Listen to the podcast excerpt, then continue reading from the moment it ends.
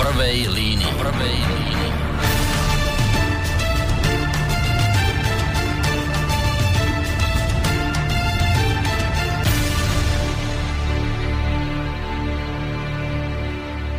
Príjemný dobrý podvečer, vážení poslucháči, vítajte pri počúvaní v podstate dnes e, mimoriadnej relácie v prvej línii, ktorú začíname trošku s malým oneskorením, pretože moji dnešní hostia, ktorých vás samozrejme o malú chvíľu pr- predstavím, mali ešte nejaké svoje pracovné povinnosti a tak jednoducho uh, nestíhali na tú pol, ale to nevadí. Začíname asi o 10 minút neskôr.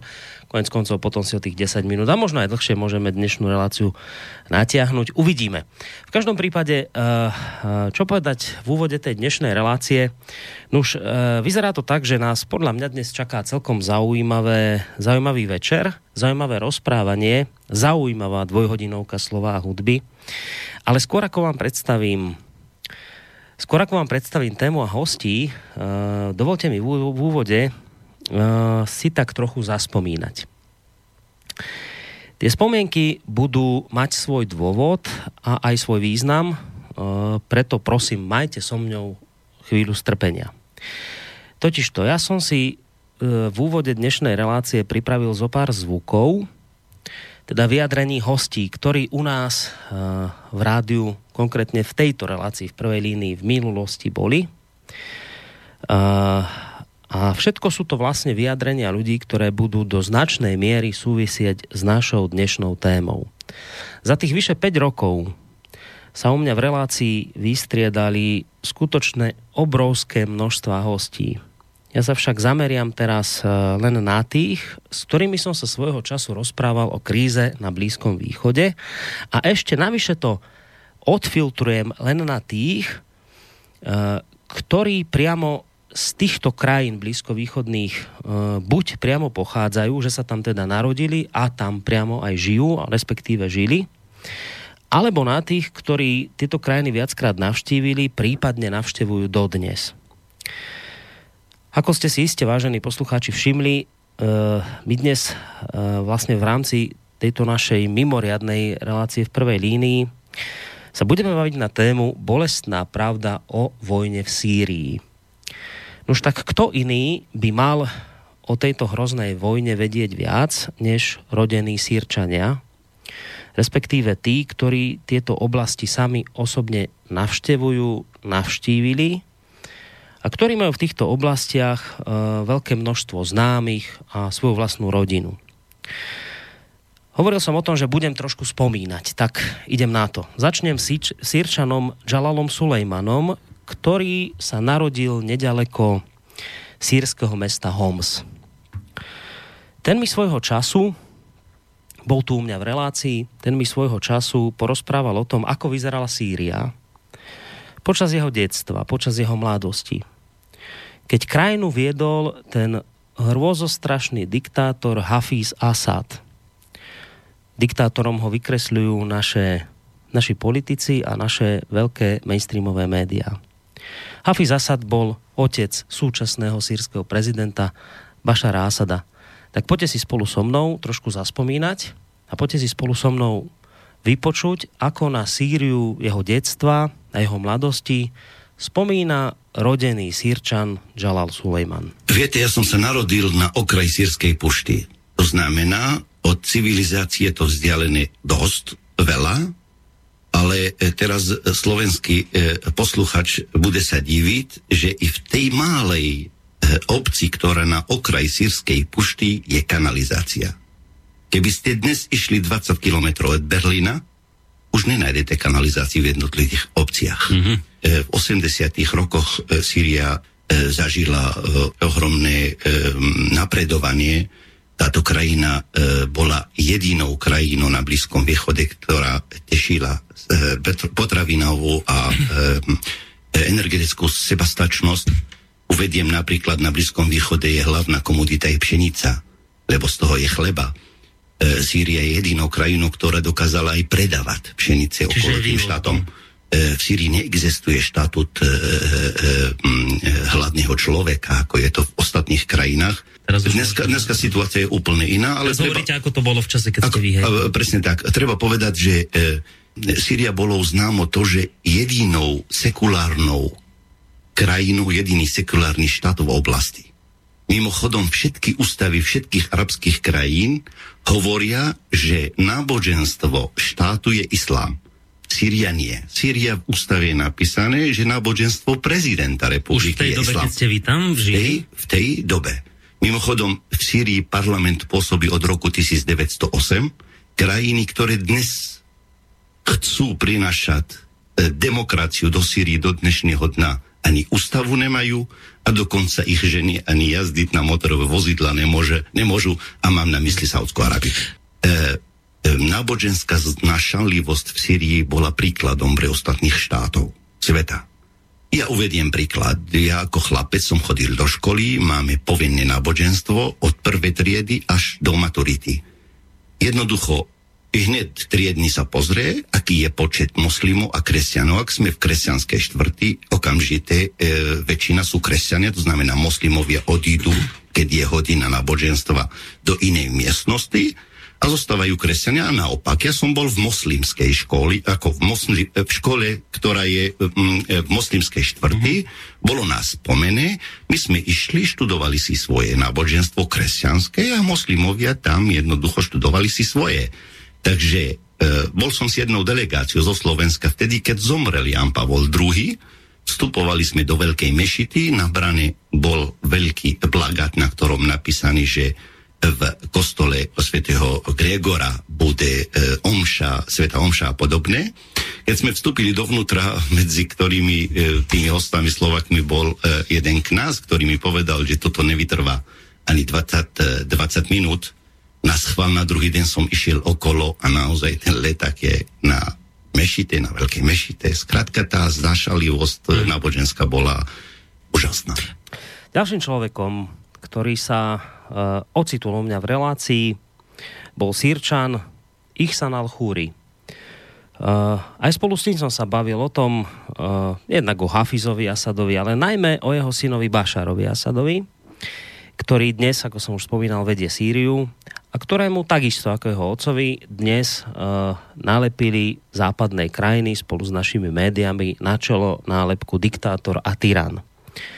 Môj host, Ihsan al-Khúri, hovoril svojho času, keď som ho mal v relácii o tom, že je to klamstvo. Každý vedel, že v podstate jeho príchodom aj sme to videli, aj sme to cítili a z roka na rok to bolo vidno na tej krajine, akým smerom ako uberá, kam to ide. Hej, tá krajina sa z, zo dna na deň, sa by som povedal, akože otvorila svetu, zo dna na deň m, úplne ten, ten život, úplne tí ľudia, úplne ináč sa tento e, správali, úplne ináč, akože tá ekonomika išla, ako, ale aj on samotný, ako tento Bašar, ako um, on bol tak, ako e, človek, ktorý bol ako medzi ľuďmi. Moja e, tento sestra dvakrát je odfotená s ním, boli normálne v reštaurácii. On nikdy nebol ako tak, že z ochránkou, alebo on by chodil akože medzi... Nie? Akože, nie, nie, on je normálny, on akože zrazu z ničoho nič sa objavil v tej reštaurácii, sedeli tam akože s deťmi, ako obedovali, deti sa A to už hrali. bol prezident vtedy? Áno, áno, bol prezident, áno, veď on prišiel do Sýrie len akože prezidentovať, on nebol v Sýrii.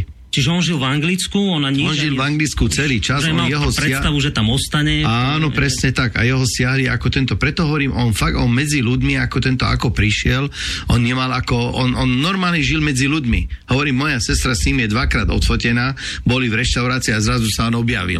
A ľudia normálne s nimi akože sedia, debatujú, ako tento tam nebol, on nebol človek, ktorý, ako by som povedal, že nejak povýšenecký, alebo on sa správal ako nejaký, akože, uh, by som povedal, že vládnúci, ako mm-hmm. tento. A e, to chcem ešte teraz na Margo toho v jednom nemano- nemanovanom časopise. Tesne pred tými problémami Sýrii e, bol tam článok o bezpečnostných krajinách vo svete a Sýria bola druhá najbezpečnejšia krajina. A skutočne to bolo tak. V Sýrii ste mohli normálne nechať od, od auto otvorené, bez kľúčov, veci ste mali tam, ne, mož, mohli ste tam nechať a nikto v živote by vám nič nedotkol. Hovorím, možno by ľudia neverili ako tento, ale veľa ľudí ako tento bolo v Sýrii a veľa ľudí mi dá za pravdu. No, lenže, vážení poslucháči, potom sa, a, potom sa situácia zmenila a ľudia, teda obyvatelia krajiny, obyvatelia Sýrie sa začali búriť. Vznikli vraj údajne spontánne občianské protesty, ktoré žiadali odchod diktátora Asada. Tak nám to prezentuje náš západný svet, tak nám to prezentujú naše média. Sírčan Al-Khúri, ktorý, opakujem, bol opäť u mňa v relácii, povedal, že to celé bolo inak. Poďte si vypočuť ako. Ja vždy spomeniem ako jednoduchý akože príklad. Uh, jedna by som povedal akože chýžna, ktorá ako chodila upratovať k mojej sestre, ktorá ako fakt nevedela ani písať, ani čítať. Hej, piatky nie, nie, nie prišla a furt akože to ako sestra bola prekonaná, že ako, čo ty máš piatok, že prečo nechceš akože prísť, ale my chodíme demonstrovať. A čo, kde chodíš demonstrovať?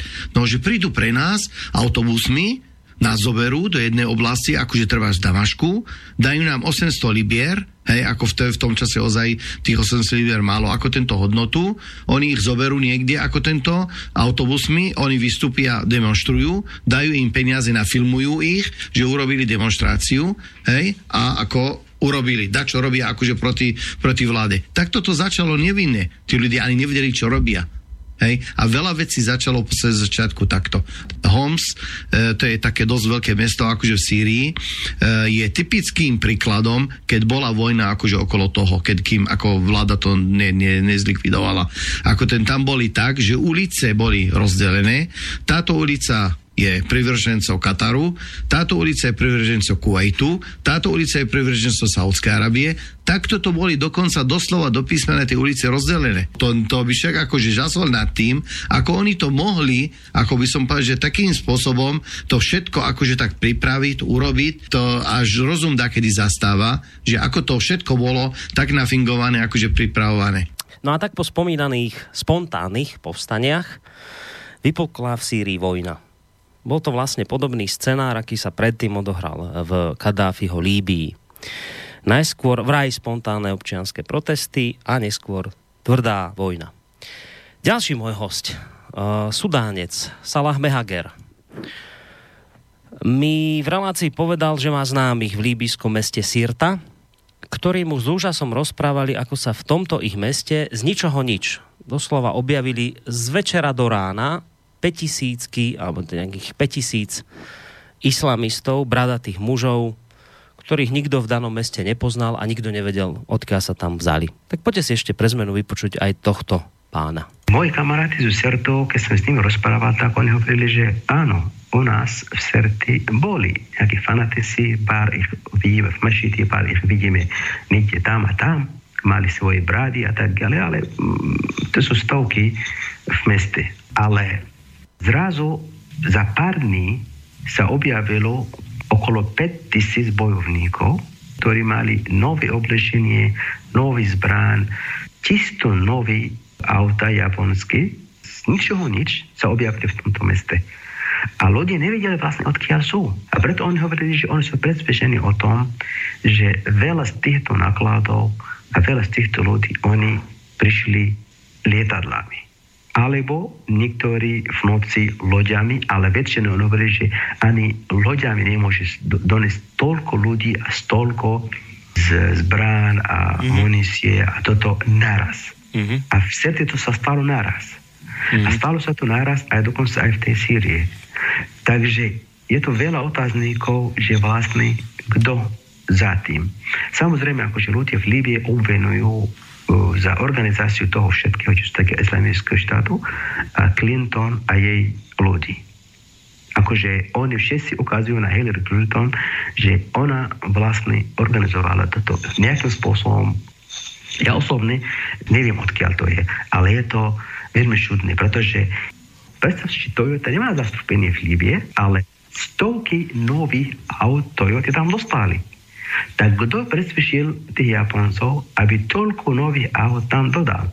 To sú tí chlapci z pušty, ktorí, akože keď idete do Líbie, viete, že to sú ľudia analfabety, čo sa týka organizácií. Oni nevedia organizovať ani, ani svoj vlastný svadbu. Oni nevedia nič organizovať. Mm. A teraz títo ľudia, ktorí sú analfabeti, čo sa týka organizácie. Spravia dokážu, úžasnú logistiku zrazu. Úžasnú logistiku, no? úžasnú no? armádu, disciplinovanú, e, neporaziteľnú, e, neskutočný. A ešte jedna vec, ktorá bola veľmi, veľmi zaujímavá, vtedy, keď som bol tam, e, ešte predtým 6 mesiacov povedali, že už islamický štát v Serte je vlastne obkolušený v 500 metrov štvorcových, pol kilometra. Áno? Pol kilometra. A odvtedy boli nálety z amerických stíhačiek a ostatné, boli nálety 370 náletov na mm. pol kilometra. A nikto vojak mi hovorí, že pre Boha, jedna bomba celý pol kilometry. Prečo? No. Prečo boli 370 náletov? No. Ale on mi hovorí, že nie, to je logicky, pretože tie nálety e, sú platení. Keď on ide nálet a vyhodí to niekde do Sahary alebo vyhodí kdekoľvek, ako, ako sa mu zachce, jednoducho Livia musí platiť za, za ten nálet. Ano? To, to je jedno, či hodí a nehodí, jednoducho štartovalo letadlo uh, z, z mora, išlo okolo toho sertu, vrátilo sa, jednoducho to sa oštuje. A on hovorí, že logicky, keď chcete znišiť pol kilometra, pol kilometra, takže nepotrebujete toľko náletov. Ale keby ste išli napríklad toľko náletov a ešte po 6 mesiacov títo ľudia sú tam a stále hovoria o pol kilometra. Ani jeden meter neišli ani dopredu, ani dozadu. Takže je to taká šutná hra. Ja teraz neviem povedať, že vlastne kto tú hru hrá, ale nelogicky to je. No, tak o tejto nelogickej hre som sa napokon ešte jeden zvuk vám pustím, rozprával aj s Tunisanom Hatenom Berezogom. A ten mal v celej tejto záhadnej záležitosti veľmi jasno. Mier v krajinách Blízkeho východu rozvrátili podľa jeho slov predovšetkým západné krajiny a ako dodal, zodpovednosť za to, čo sa tam udialo, leží žiaľ aj na našich pleciach. Poďme si ešte na záver vypočuť aj jeho vyjadrenie. Ja myslím, že lidi nejsou zodpovědní a nejsou poctiví sami k sobě. Když člověk volí politickou stranu a jeho stát je součást NATO a jeho stát podnikne vojenské intervence v cizích území, vnucuje cizí systém, který je demokracie, destabilizuje režimy, zničí armády, zabije sta tisíce lidí, tak Moje otázka, proč nedemonstrovali tihle občany, kteří teď se stěžují? Proč nikdo nezeptá, se nezeptá, odkud má tu levnou ropu? Odkud má ti levně oblečeny? Jsme společnost v Evropě, který jenom konsumuje, jenom konsumuje, ale není zodpovědná. Nehledá odpověď, jak to přišlo k nám. A proto než budeme se stěžovat, musíme zastavit, musíme se zeptat, jak to začalo. Kdo to způsobil? Kde jsou ty lidi? Proč nikdo nedemonstroval? Jestli souhlasím s nespravedlností, jsem také nespravedlivý. Ten, který mlčí, je také nespravedlivý. A proto, i když jedna židovka mluvila o holokaustech, nemluvila tolik o nacistech. Řekla, ne, ne, ne. Způsobili to ti, kteří mlčili tí dobří, tí správní občany, ktorí mají požádnou rodinu, jenom pracují a jenom řeší svoje poklidní životy. To způsobili oni. Dokud člověk se nenaučí být zodpovědný, tak tohle bude pořád se to opakovat z jedna generace do druhé. A naše stav jako lidstvo nebude nikdy se zlepšit, pokud sami nerozhodneme ten kruh uzavírat. Tak, toľko vážení poslucháči na úvod, e, niekoľko z mojich spomienok s mojimi hostiami na minulé relácie, teda s ľuďmi, ktorí podľa mňa vedeli veľmi dobre, o čom hovoria, pretože to boli ľudia so skúsenosťou, či už teda rodinní sírčania, alebo opakujem ľudia, ktorí v Sýrii alebo na Blízkom východe majú známych, rodinu a tak ďalej. Musím sa vám, vážení poslucháči, ale priznať s jednou vecou, že ja som v podstate v tomto smere dosť nešťastný človek, pretože ja som často konfrontovaný s tým, že tu u mňa v týchto reláciách hovoria moji hostia niečo úplne iné, zásadne iné, než to, čo počúvam z mainstreamových médií alebo od našich politikov. Uh, to také zvláštne. Ja neviem, čo s tým mám robiť, keď my vlastne v mojich reláciách rodení sírčania hovoria niečo úplne opačné, čo ste mali možnosť aj teraz počuť z toho skrátkeho zostrihu. Keď mi hovoria niečo úplne opačné, než mi to hovorí niekde z našich médií nejaký odborník z akejsi mimovládnej organizácie, ktorý ale pre zmenu napríklad takú Sýriu osobne nikdy nenavštívil. Neviem, ale trošku sa obávam, že mi toto moje nešťastie dnes e, večer moji hostia asi trochu prehlbia, pretože do dnešnej mimoriadnej relácie v prvej línii prijali pozvanie dvaja ľudia, ktorí sa nedávno vrátili z návštevy v Libanone a v Sýrii. A po návrate odtiaľ e, hovoria presne to isté, alebo aspoň z toho, čo som zatiaľ od nich počul, tak hovoria zhruba to isté, čo hovorili moji hostia v mojich reláciách hovoria o tom, že takmer všetko, čo počujeme v našich médiách o vojne v Sýrii, je klámstvo. Tak si myslím, že by hádam bolo dobré dať im dnes večer u nás priestor, aby mohli o tejto svojej ceste do Libanonu a do Sýrie porozprávať. Predtým, ako ich privítam, chcem ale povedať jednu dôležitú vec. Môžeme tým, čo dnes povedia súhlasiť alebo nesúhlasiť. Môže nás to, čo povedia hnevať alebo nehnevať, ale jednu vec by sme robiť nemali. Nemali by sme spochybňovať ich osobnú skúsenosť, pretože na rozdiel od nás mnohých, oni Sýriu osobne navštívili. A ich kritici mnohí nie. Tak po tomto dlhšom úvode vítam e, v štúdiu Rádia Slobodný vysielač Mariana Kotlebu, predsedu ľudovej strany naše Slovensko a zároveň poslanca Národnej rady. Dobrý podvečer vám prajem. Dobrý večer všetkým. No a spolu s ním je to aj Jan Mora, poslanec Národnej rady za ľudovú stranu naše Slovensko. Dobrý večer aj vám. Pekný večer, prajem, Prečo vás nepočujem? Čo sa deje? No, neviem. Ešte raz. Skúsme. Príjemný, dobre. pekný večer prajem dobre, poslucháčom. Dobre, dobre, už vás počujem. Dobrý večer aj vám, vážení poslucháči, ktorí ste sa rozhodli napriek tomu, že je sobota a máte možno nejaké aj iné povinnosti, venovať čas nášmu dnešnému vysielaniu. Budem rád, ak to nebude z vašej strany len nejaké to počúvanie, ale ak sa nejakým spôsobom, pokiaľ budete cítiť, budete mať chuť, pokiaľ sa do tohto nášho dnešného rozhovoru aj zapojíte, s vašimi otázkami alebo vašimi názormi. Môžete tak e, robiť už vlastne od tejto chvíle na adrese studiozavináčslobodnyvyselac.sk to je mailová adresa, kam nám môžete písať svoje maily.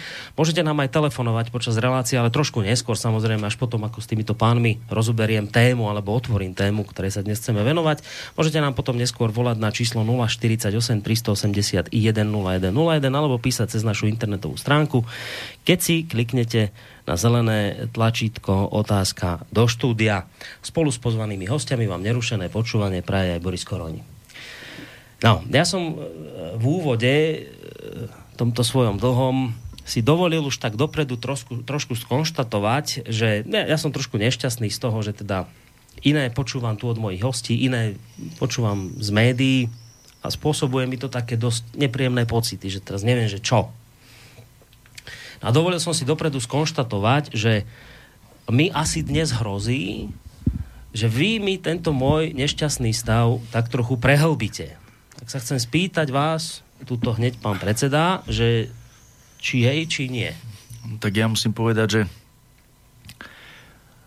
my keď sme plánovali tú cestu do Libanonu a Sýrie, nebudem to nazývať cesta do Sýrie, pretože ten Libanon bol viac menej len taká doplnková doplnkový bod alebo doplnková destinácia tej našej misie, tak ja som tiež nevedel, čo mám od toho očakávať a vlastne či to nebude celé zbytočné a, a či to riziko, lebo podľa tých správ to bolo obrovské riziko cesta do Sýrie, e, nebude úplne, odbyt, úplne od a vlastne, že na čo sa tam trepeme, poviem to tak na rovinu, No a keď sme sa tady vrátili, tak ja osobne, ale myslím, že aj kolega Janomora sme zistili, že nám to úplne otočilo, úplne otočilo uh, nielen mnohé, mnohé poznatky, ktoré sme dovtedy mali uh, vo všeobecnosti, nielen čo sa týka uh, Stredného východu, ale Uh, úplne to otočilo možno aj naše vedomie, vedomie ako politikov, hlavne čo sa týka geopolitiky a čo sa týka tých hier, ktoré sa hrajú na pozadí a o ktorých naše médiá nepovedia ani jedno písmenko, ale naopak do ktorých vťahujú ľudí tými falošnými informáciami tak, aby tí ľudia slúžili ako bábky presne v tom smere, do, ktorej, do ktorého ich chcú potlačiť. Čiže ja ak mám zhrnúť na začiatok svoje pocity zo Sýrie, tak bol to pre mňa obrovský, nazvem to, kultúrny šok, ale v tom najlepšom, najlepšom zmysle slova. Akože v najlepšom, však zle, nie? Uh, dobrý šok, pozitívny šok. Pozitívny, poviem to tak, pozitívny šok, ako keď čakáte uh, nejakú udalosť s, povedzme, s balanciou alebo s vyvážením nula a nakoniec tá udalosť bude povedzme 75% do plusu, do toho pozitívneho. Mm. Tento pocit si doniesol pán Kotleba. Aký pocit základný ste si odtiaľ prinesli vy, pán Mora? No, pre mňa to bolo vlastne tento rok e, druhá cesta na Stredný východ, keďže vlastne vo februári som sa zúčastnil z prvej misie s kolegom Medvedským v Libanone.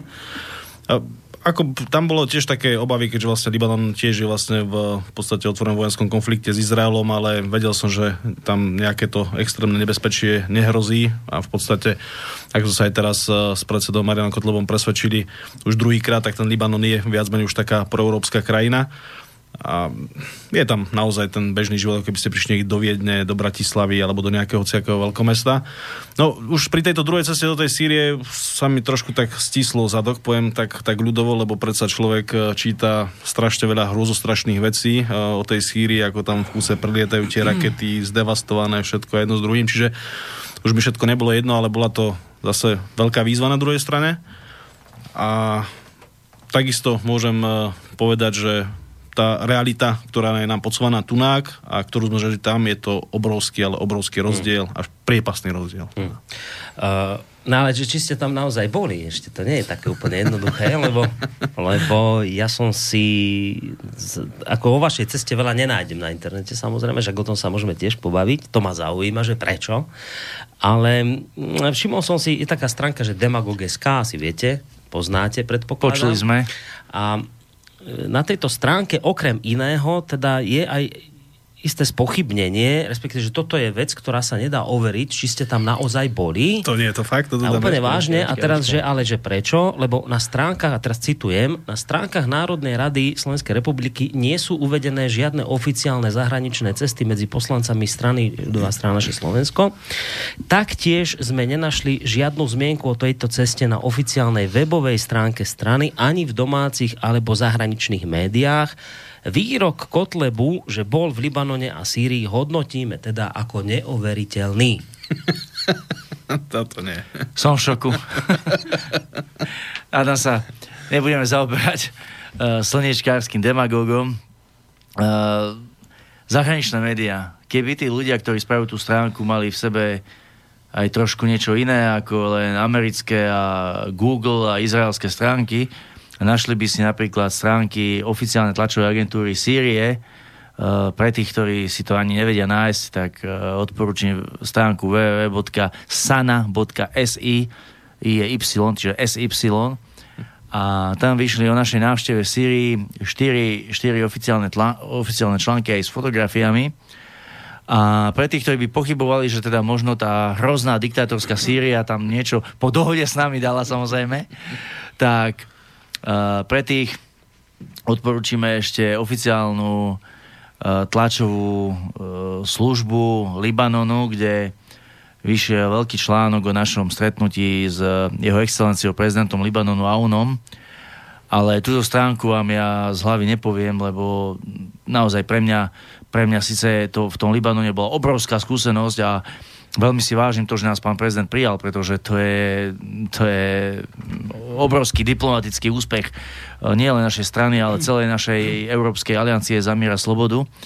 Ale predsa len my sme viacej žili tou Sýriou, ktor- o ktorej vlastne bola aj naša úloha. A tá úloha bola úplne jasná. Priniesť pravdu o Sýrii nielen medzi našich členov a sympatizantov a na náš web, ale priniesť to medzi ľudí.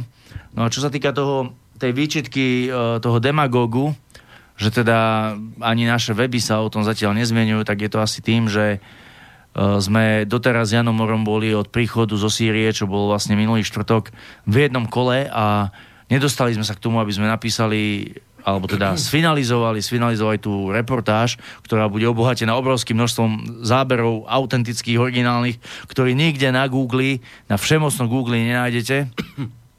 Ale uh, máme také nejaké vnútorné, vnútorné predsavzatie, že dokonca budúceho týždňa by sme chceli túto reportáž spracovať, takže potom ľudia budú si môcť naozaj prečítať, síce to, čo bude dnes tu povedané, ale obohatené je to tými fotkami, ktoré tu dnes ľuďom dať nevieme a potom možno aj tí uh, demagog pozitívny, ja teraz nič ako osobne proti ním, ale uh, zmenia svoje hodnotenie, aj keď, aj keď mne je to úplne osobne jedno, čo si oni myslia.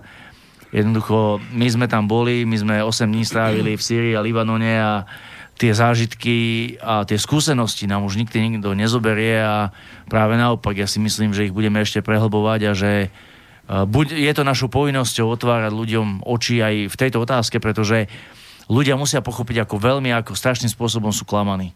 A sú klamaní naozaj na každej úrovni a žiaľ aj na úrovni medzinárodných vzťahov, na úrovni tejto geopolitiky. No, v tejto chvíli bez toho, aby som mal potrebu mm, s vami nejak extrémne súhlasiť, ale čo je pravda, je pravda.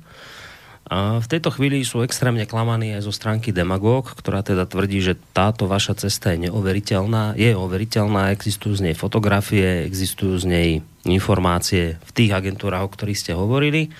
Čiže treba povedať objektívne, že Demagog v tejto chvíli šíri demagógiu a aj hoaxy tejto chvíli, keď tvrdí, že vaša cesta je neoveriteľná, bola overiteľná a to by mal trošku demagog opraviť, lebo lebo klame. Um, je zvláštne, že ja to som sa chcel spýtať, že prečo teda je, ne, akože nebyť TA3, ja nemám televízor, ja to nejak nesledujem, ale do, ja. donieslo sa mi to do uší, že teda ste v, v TA3 vystúpili a tam ste túto tému otvorili. Nebyť TA3 a tohto vášho vystúpenia, tak o tomto vlastne ani nevieme. A pritom je to pre mňa, podľa mňa, Takže je dosť dôležité, že stretnete sa s prezidentom Libanonu, stretnete sa s ministrami vnútra, myslím Sýrie, a s najvyšším muftým, to je najvyšší duchovný vodca Sýrie, že to sú dosť vysoké postavy. Ja som tak čakal, že toto hádam by mohlo nejako tak ako zaujať naše médiá a že nezaujalo. Ja vlastne ja som bol vlastne dnes v takej ťažkej situácii, lebo keď si chystám reláciu, tak rád si niečo dopredu prečítam, čo o tom vyšlo, aby som vedel, čo sa dialo a tak. A ja vlastne som dnes úplne že v ťažkej situácii, lebo že neviem nič. Nič neviem o vašej ceste, lebo že nikde som nič nenašiel. No tak to mi viete nejak vysvetliť, že prečo teda táto cesta nejak, že ne, ne, nič nikto nevie, že čo ste boli, kde ste boli, ste nikoho neinformovali, ste ešte natajnáša tam, či ako to bolo? No ja si hlavne myslím, že to je preto, uh, to je, ja to musím povedať, ja som veriaci človek a ja si myslím, že to bolo naozaj tak božím, božím nejakým riadením zorganizované, že v podstate dva dni alebo tri dni po našom návrate zo Sýrie uh, sme dostali túto pozvánku DTA 3, pričom rok predtým nás nikto nezavolal, nikto nepozval a ja dodnes cítim v sebe tú obrovskú povinnosť rozprávať o tom, čo sme v tej Sýrii zažili aby to ľudia pochopili. No a keď nás do tej teatrojky zavolali, tak mne bolo jasné, že tam musím otvoriť tému situácia v Sýrii a pravda o tom, ako to naozaj je.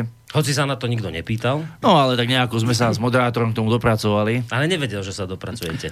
tak dozvedel sa, nevedel. No ale tak dozvedel sa až v relácii. Áno, tak online my ideme naživo na veci, čiže, čiže mm, sa dozvedel a ja si myslím, že celkom korektne sme sa tam k tomu vyjadrili. No a čo sa týka toho, že žiadne médiá sa toho nechytili a nikto nemal záujem o tom, aby sme povedali niekde, ako to naozaj je, tak to, je, to sú dve veci. Jedna vec je tá, že oni podľa mňa do dnešného dňa nedokážu pochopiť, ako je možné, že taká strana, ktorú všetci ignorujú, dosiahla také obrovské diplomatické úspechy na medzinárodnom poli. To znamená, úspechy, ktoré sa nedajú prehliadnúť. Prijatie, prijatie u prezidenta Libanonu a prijatie u predsedu Národnej rady, keď to tak nazvem, u predsedu ľudového parlamentu, ako sa to nazýva v Sýrii, plus samozrejme stretnutia s mnohými ministrami. A ten druhý dôvod je ten, že tí, ktorí vlastnia na Slovensku médiá, ktorí majú nad nimi kontrolu, sú presne, presne tí, ktorým vyhovuje to, že Sýria trpí, ktorým vyhovuje to, že jednoducho tá os zla, ako to v Sýrii nazývajú Izrael, USA a Turecko, si tam robí tie svoje záujmy a prirodzene nemajú záujem nám poskytnúť priestor nejakú médiu, aby sme s Janom mohli vyťahnuť ďalšie a ďalšie fotky a ukázať tým ľuďom, aká je naozaj realita a že to je v podstate úplne inak a že pravda na tom, čo médiá rozprávajú Slovákom o situácii na Strednom východe je maximálne 1%.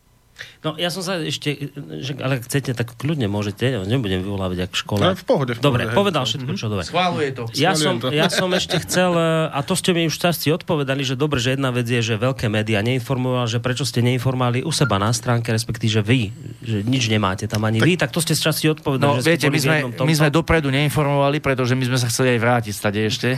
to je jedna vec. A druhá vec, tá reportáž, máme ja neviem, ty máš 800 fotiek, No. ja mám nejakých 200 fotiek, čiže máme zhruba 1000 fotiek, z ktorých musíme naozaj spraviť kvalitnú reportáž a nedá sa to. Pri našom časovom vyťažení sa to nedá. Aj dneska sme meškali vám do Slobodného vysielača, ja sa chcem ospravedlniť všetkým, všetkým poslucháčom, ale máme tak nabitý ten náš pracovný program, že v podstate včera som sa neskoro večer vrátil z mítingu to je jedno kde, v Turčanských tepliciach. A dneska od rána, od rána sme behali po akciách v okrese Detva a večer som No. tu a od zajtra znova začíname. Čiže my naozaj nemáme reálne ten čas na to, aby sme si k tomu sadli a aby sme to spísali tak, ako to je.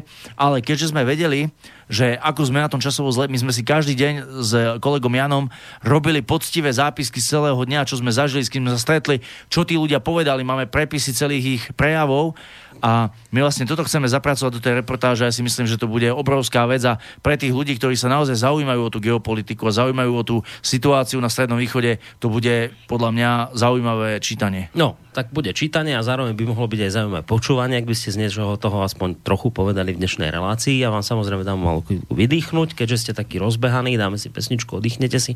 Ale ešte predtým jedna taká otázka, asi neviem, náročná, nenáročná, už sami zvážte, že ja som v úvode povedal, že mám to takú ťažkosť, že mne tu iné ľudia hovoria, iné potom počúvam z médiá tak, že viete vy mi, ktorí ste tam v tej, v tej, v tej, v tej Sýrii aj v tom Libanone boli a, a teraz ste sa vrátili s tým, že ste sa vrátili, že hovoríte, že otvor, eh, tak som to pochopil, že otvorili sa nám oči, trošku no. sme pretriezveli, hej, že toto, takto by sa to dalo povedať. Že, a vy mi viete nejak teraz po, tomto, po tejto vašej skúsenosti vysvetliť to, prečo mne tu vlastne tí sírčania rodení hovoria niečo totálne iné, ako počúvam z médií? Viete mi to vysvetliť? No ja si myslím, že to, čo hovorili oni, aj keď teda to bol ten stav pred vojnou, tak to bola ich osobná skúsenosť, tak ako my dnes budeme hovoriť o našej osobnej skúsenosti a ako my budeme už stále hovoriť o tej osobnej skúsenosti, lebo tá, tá je tak silná, že to normálne v nás vre a to sa nedá neistým vonku a jasné, že tí sírčania alebo tí ľudia, ktorí vám tu, tu hovorili a ktorí žili v tej Sýrii a poznali to, tak nebudú hovoriť to, čo médiá chcú, aby hovorili, ale povedia to, čo zažili, čo cítia, čo, čo vnímajú a ten obrovský rozdiel je asi uh, zdôvodniteľný iba jednou jedinou vecou, že tie médiá si účelovo vymýšľajú a klamu. Inak si to neviem predstaviť, pretože nikto, kto by úprimne chcel o Sýrii informovať, tak by nemohol rozprávať to, čo rozprávajú oni. A ja som aj v teatrojke povedal, že ja viem vybaviť na základe našich kontaktov, vieme vybaviť víza do Sýrie pre skupinu novinárov, samozrejme takých, ktorí sú trošku aspoň objektívni, lebo zase e, víza tam určitá skupina ľudí nikdy nedostane. A e, môžu ísť do tej Sýrie a môžu to natočiť, môžu spraviť dokumenty profesionálne, nejako my, my sme naozaj amatéri, a môžu, a ak majú teda na to odvahu, to ľuďom povedať, pustiť to v teatrojke, v STVčke, na Markíze, kdekoľvek, no ale hoci moju výzvu som dal verejne, nechali sme v teatrojke moje aktuálne číslo, doteraz sa mi nikto neozval. Ak by som mohol ešte do toho vstúpiť, to je ten problém, ktorý sme vlastne uh, diskutovali aj s kolegami poslancami z toho sírskeho parlamentu, že oni majú skúsenosť s tými novinármi, ktorí tam boli. Ako reálne, tak oni sa snažia, aby sa tá nejaká pravda dostala vonka. Mm. Nepotrebujú tú liberálnu demokraciu, ktorú sa im tam snažia vnútiť tí ostatní. Uh, najhoršie na tom je, že tí novinári videli, odfotili, debatili, ale ako náhle prešli hranice, tak tá reportáž bola o 180 stupňov absolútne iná. No. A nerozumie, nerozumia ani oni tomu, že ako je to vôbec možné, že predsa zažili tú skúsenosť, A tak či tak je to podané úplne inak. Prípadne, prípadne, že prišli novinárske skupiny alebo týmy, alebo ako by som to nazval, natočili naozaj materiál, fotky, rozhovory, letecké snímky, čokoľvek, čokoľvek a buď to pretočili ako Paliano, alebo nedali vôbec nič. Úplne sa odmočali, vrátili sa do Európy, úplne sa odmočali, nič, nula bodov, žiadna spätná väzba. A v tomto sme my asi taká extrémistická výnimka, že naozaj to nechceme nechať pre seba, chceme sa s tým podeliť s ľuďmi, lebo je to... To je zatiaľ z môjho pohľadu, okrem obrátenia sa k Bohu, je to moja druhá najsilnejšia životná skúsenosť. Až tak to? Až tak, až tak, ja to tak musím povedať. To, no až tak, no to sa nedá inak, až tak. No dobre, tak ma bude zaujímať, že čo sa vám tam udialo, že až tak, teda. Ale poďme si trošku hudobne oddychnúť.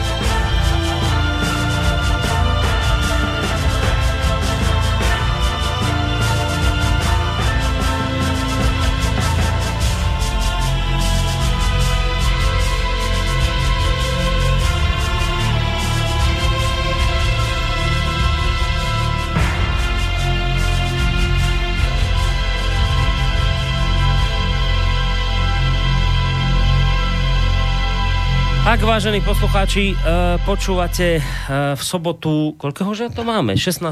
júna e, mimoriadnú reláciu v prvej línii dnes s Marianom Kotlebom, predsedom ľudovej strany Naše Slovensko a zároveň poslancom Národnej rady a Janom Morom, poslancom Národnej rady za túto stranu. Prečo práve s nimi? Už preto, lebo oni nedávno Kedy sa vrátili? Minulý týždeň vo štvrtok sa vrátili z takej zahraničnej cesty v Sýrii a Libanone Mnohí o tom nevieme nič, lebo však nikto neinformoval, tak sme si ich zavolali, nech teda trošku poinformujú. E, skôr ako budeme v tej téme pokračovať, samozrejme chcem pripomenúť, že vy môžete do tejto relácie sa zapojiť tiež e, svojimi otázkami, názormi na maili studiozavinačslobodnyvysielac.sk telefonicky na číslo 048 381 0101 alebo môžete reagovať aj cez našu internetovú stránku, keď si kliknete na zelené tlačítko otázka do štúdia. Také dosť silné slova zazneli tu zo strany pána Kotlebu pred pesničkou, že sú dva momenty v jeho živote, ktoré ho nejakým významným spôsobom formovali. Jeden ten moment bol e, bolo kresťanstvo, alebo teda príklon kresťanstvu a potom druhý moment bola návšteva Sýrie. To sú dosť silné vyjadrenia. Podľa všetkého, teda keď to hovoríte, ste tam museli zažiť dosť silné veci.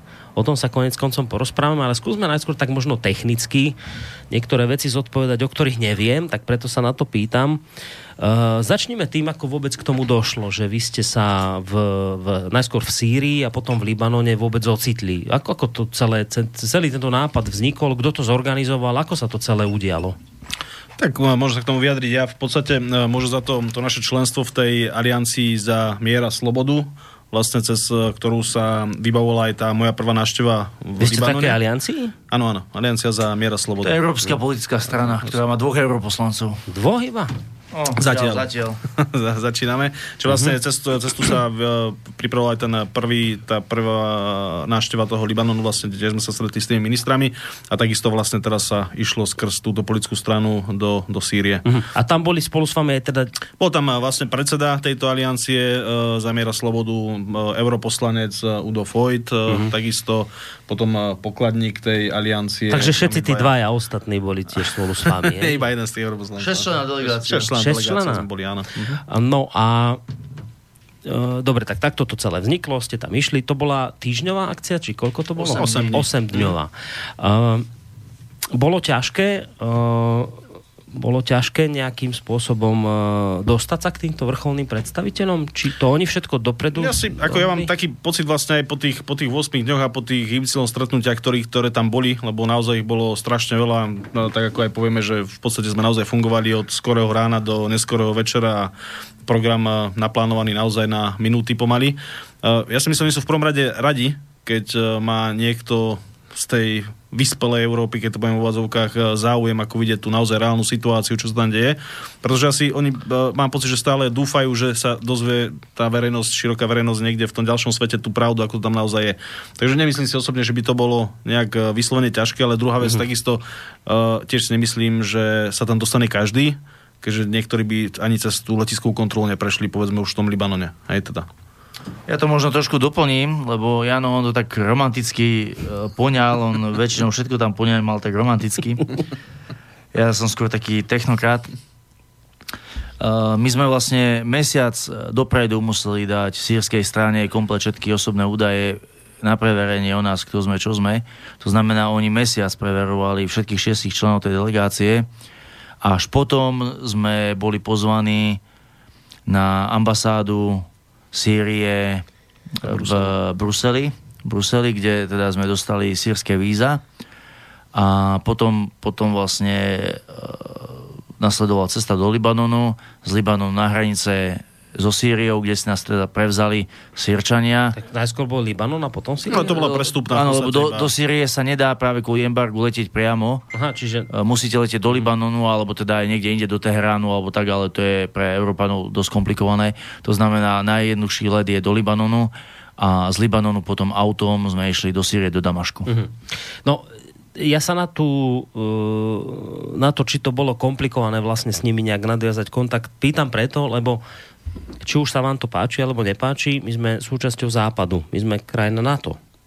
A my dnes e, proti Bašarovi Asadovi v podstate vedieme vojnu. My, my nie sme jeho spojenec, my nie sme Rusi, ktorí mu pomáhajú. Bohužiaľ. A my sme tí, ktorí proti nemu dnes bojujú, tak preto sa pýtam, že či ste z ich strany nevycítili možno nejakú takú niečo také, že nedôveru, lebo že, že, že stretávam sa, už vravím, opakujem, či sa vám to páči, alebo nie, on sa stretával s niekým, alebo tí ľudia sa stretávali s niekým, kto v podstate by mal byť voči ním nepriateľsky naladený, lebo to hádam vedia, že teda my sme súčasť NATO a na NATO teda... Oni to vedia veľmi dobre. Veľmi No dobre. a ako sa oni k tomuto postavili? No, ja to teda poviem tak, ako to bolo, aby sme zbytočne tými romantickými predstavami nezavádzali poslucháčov.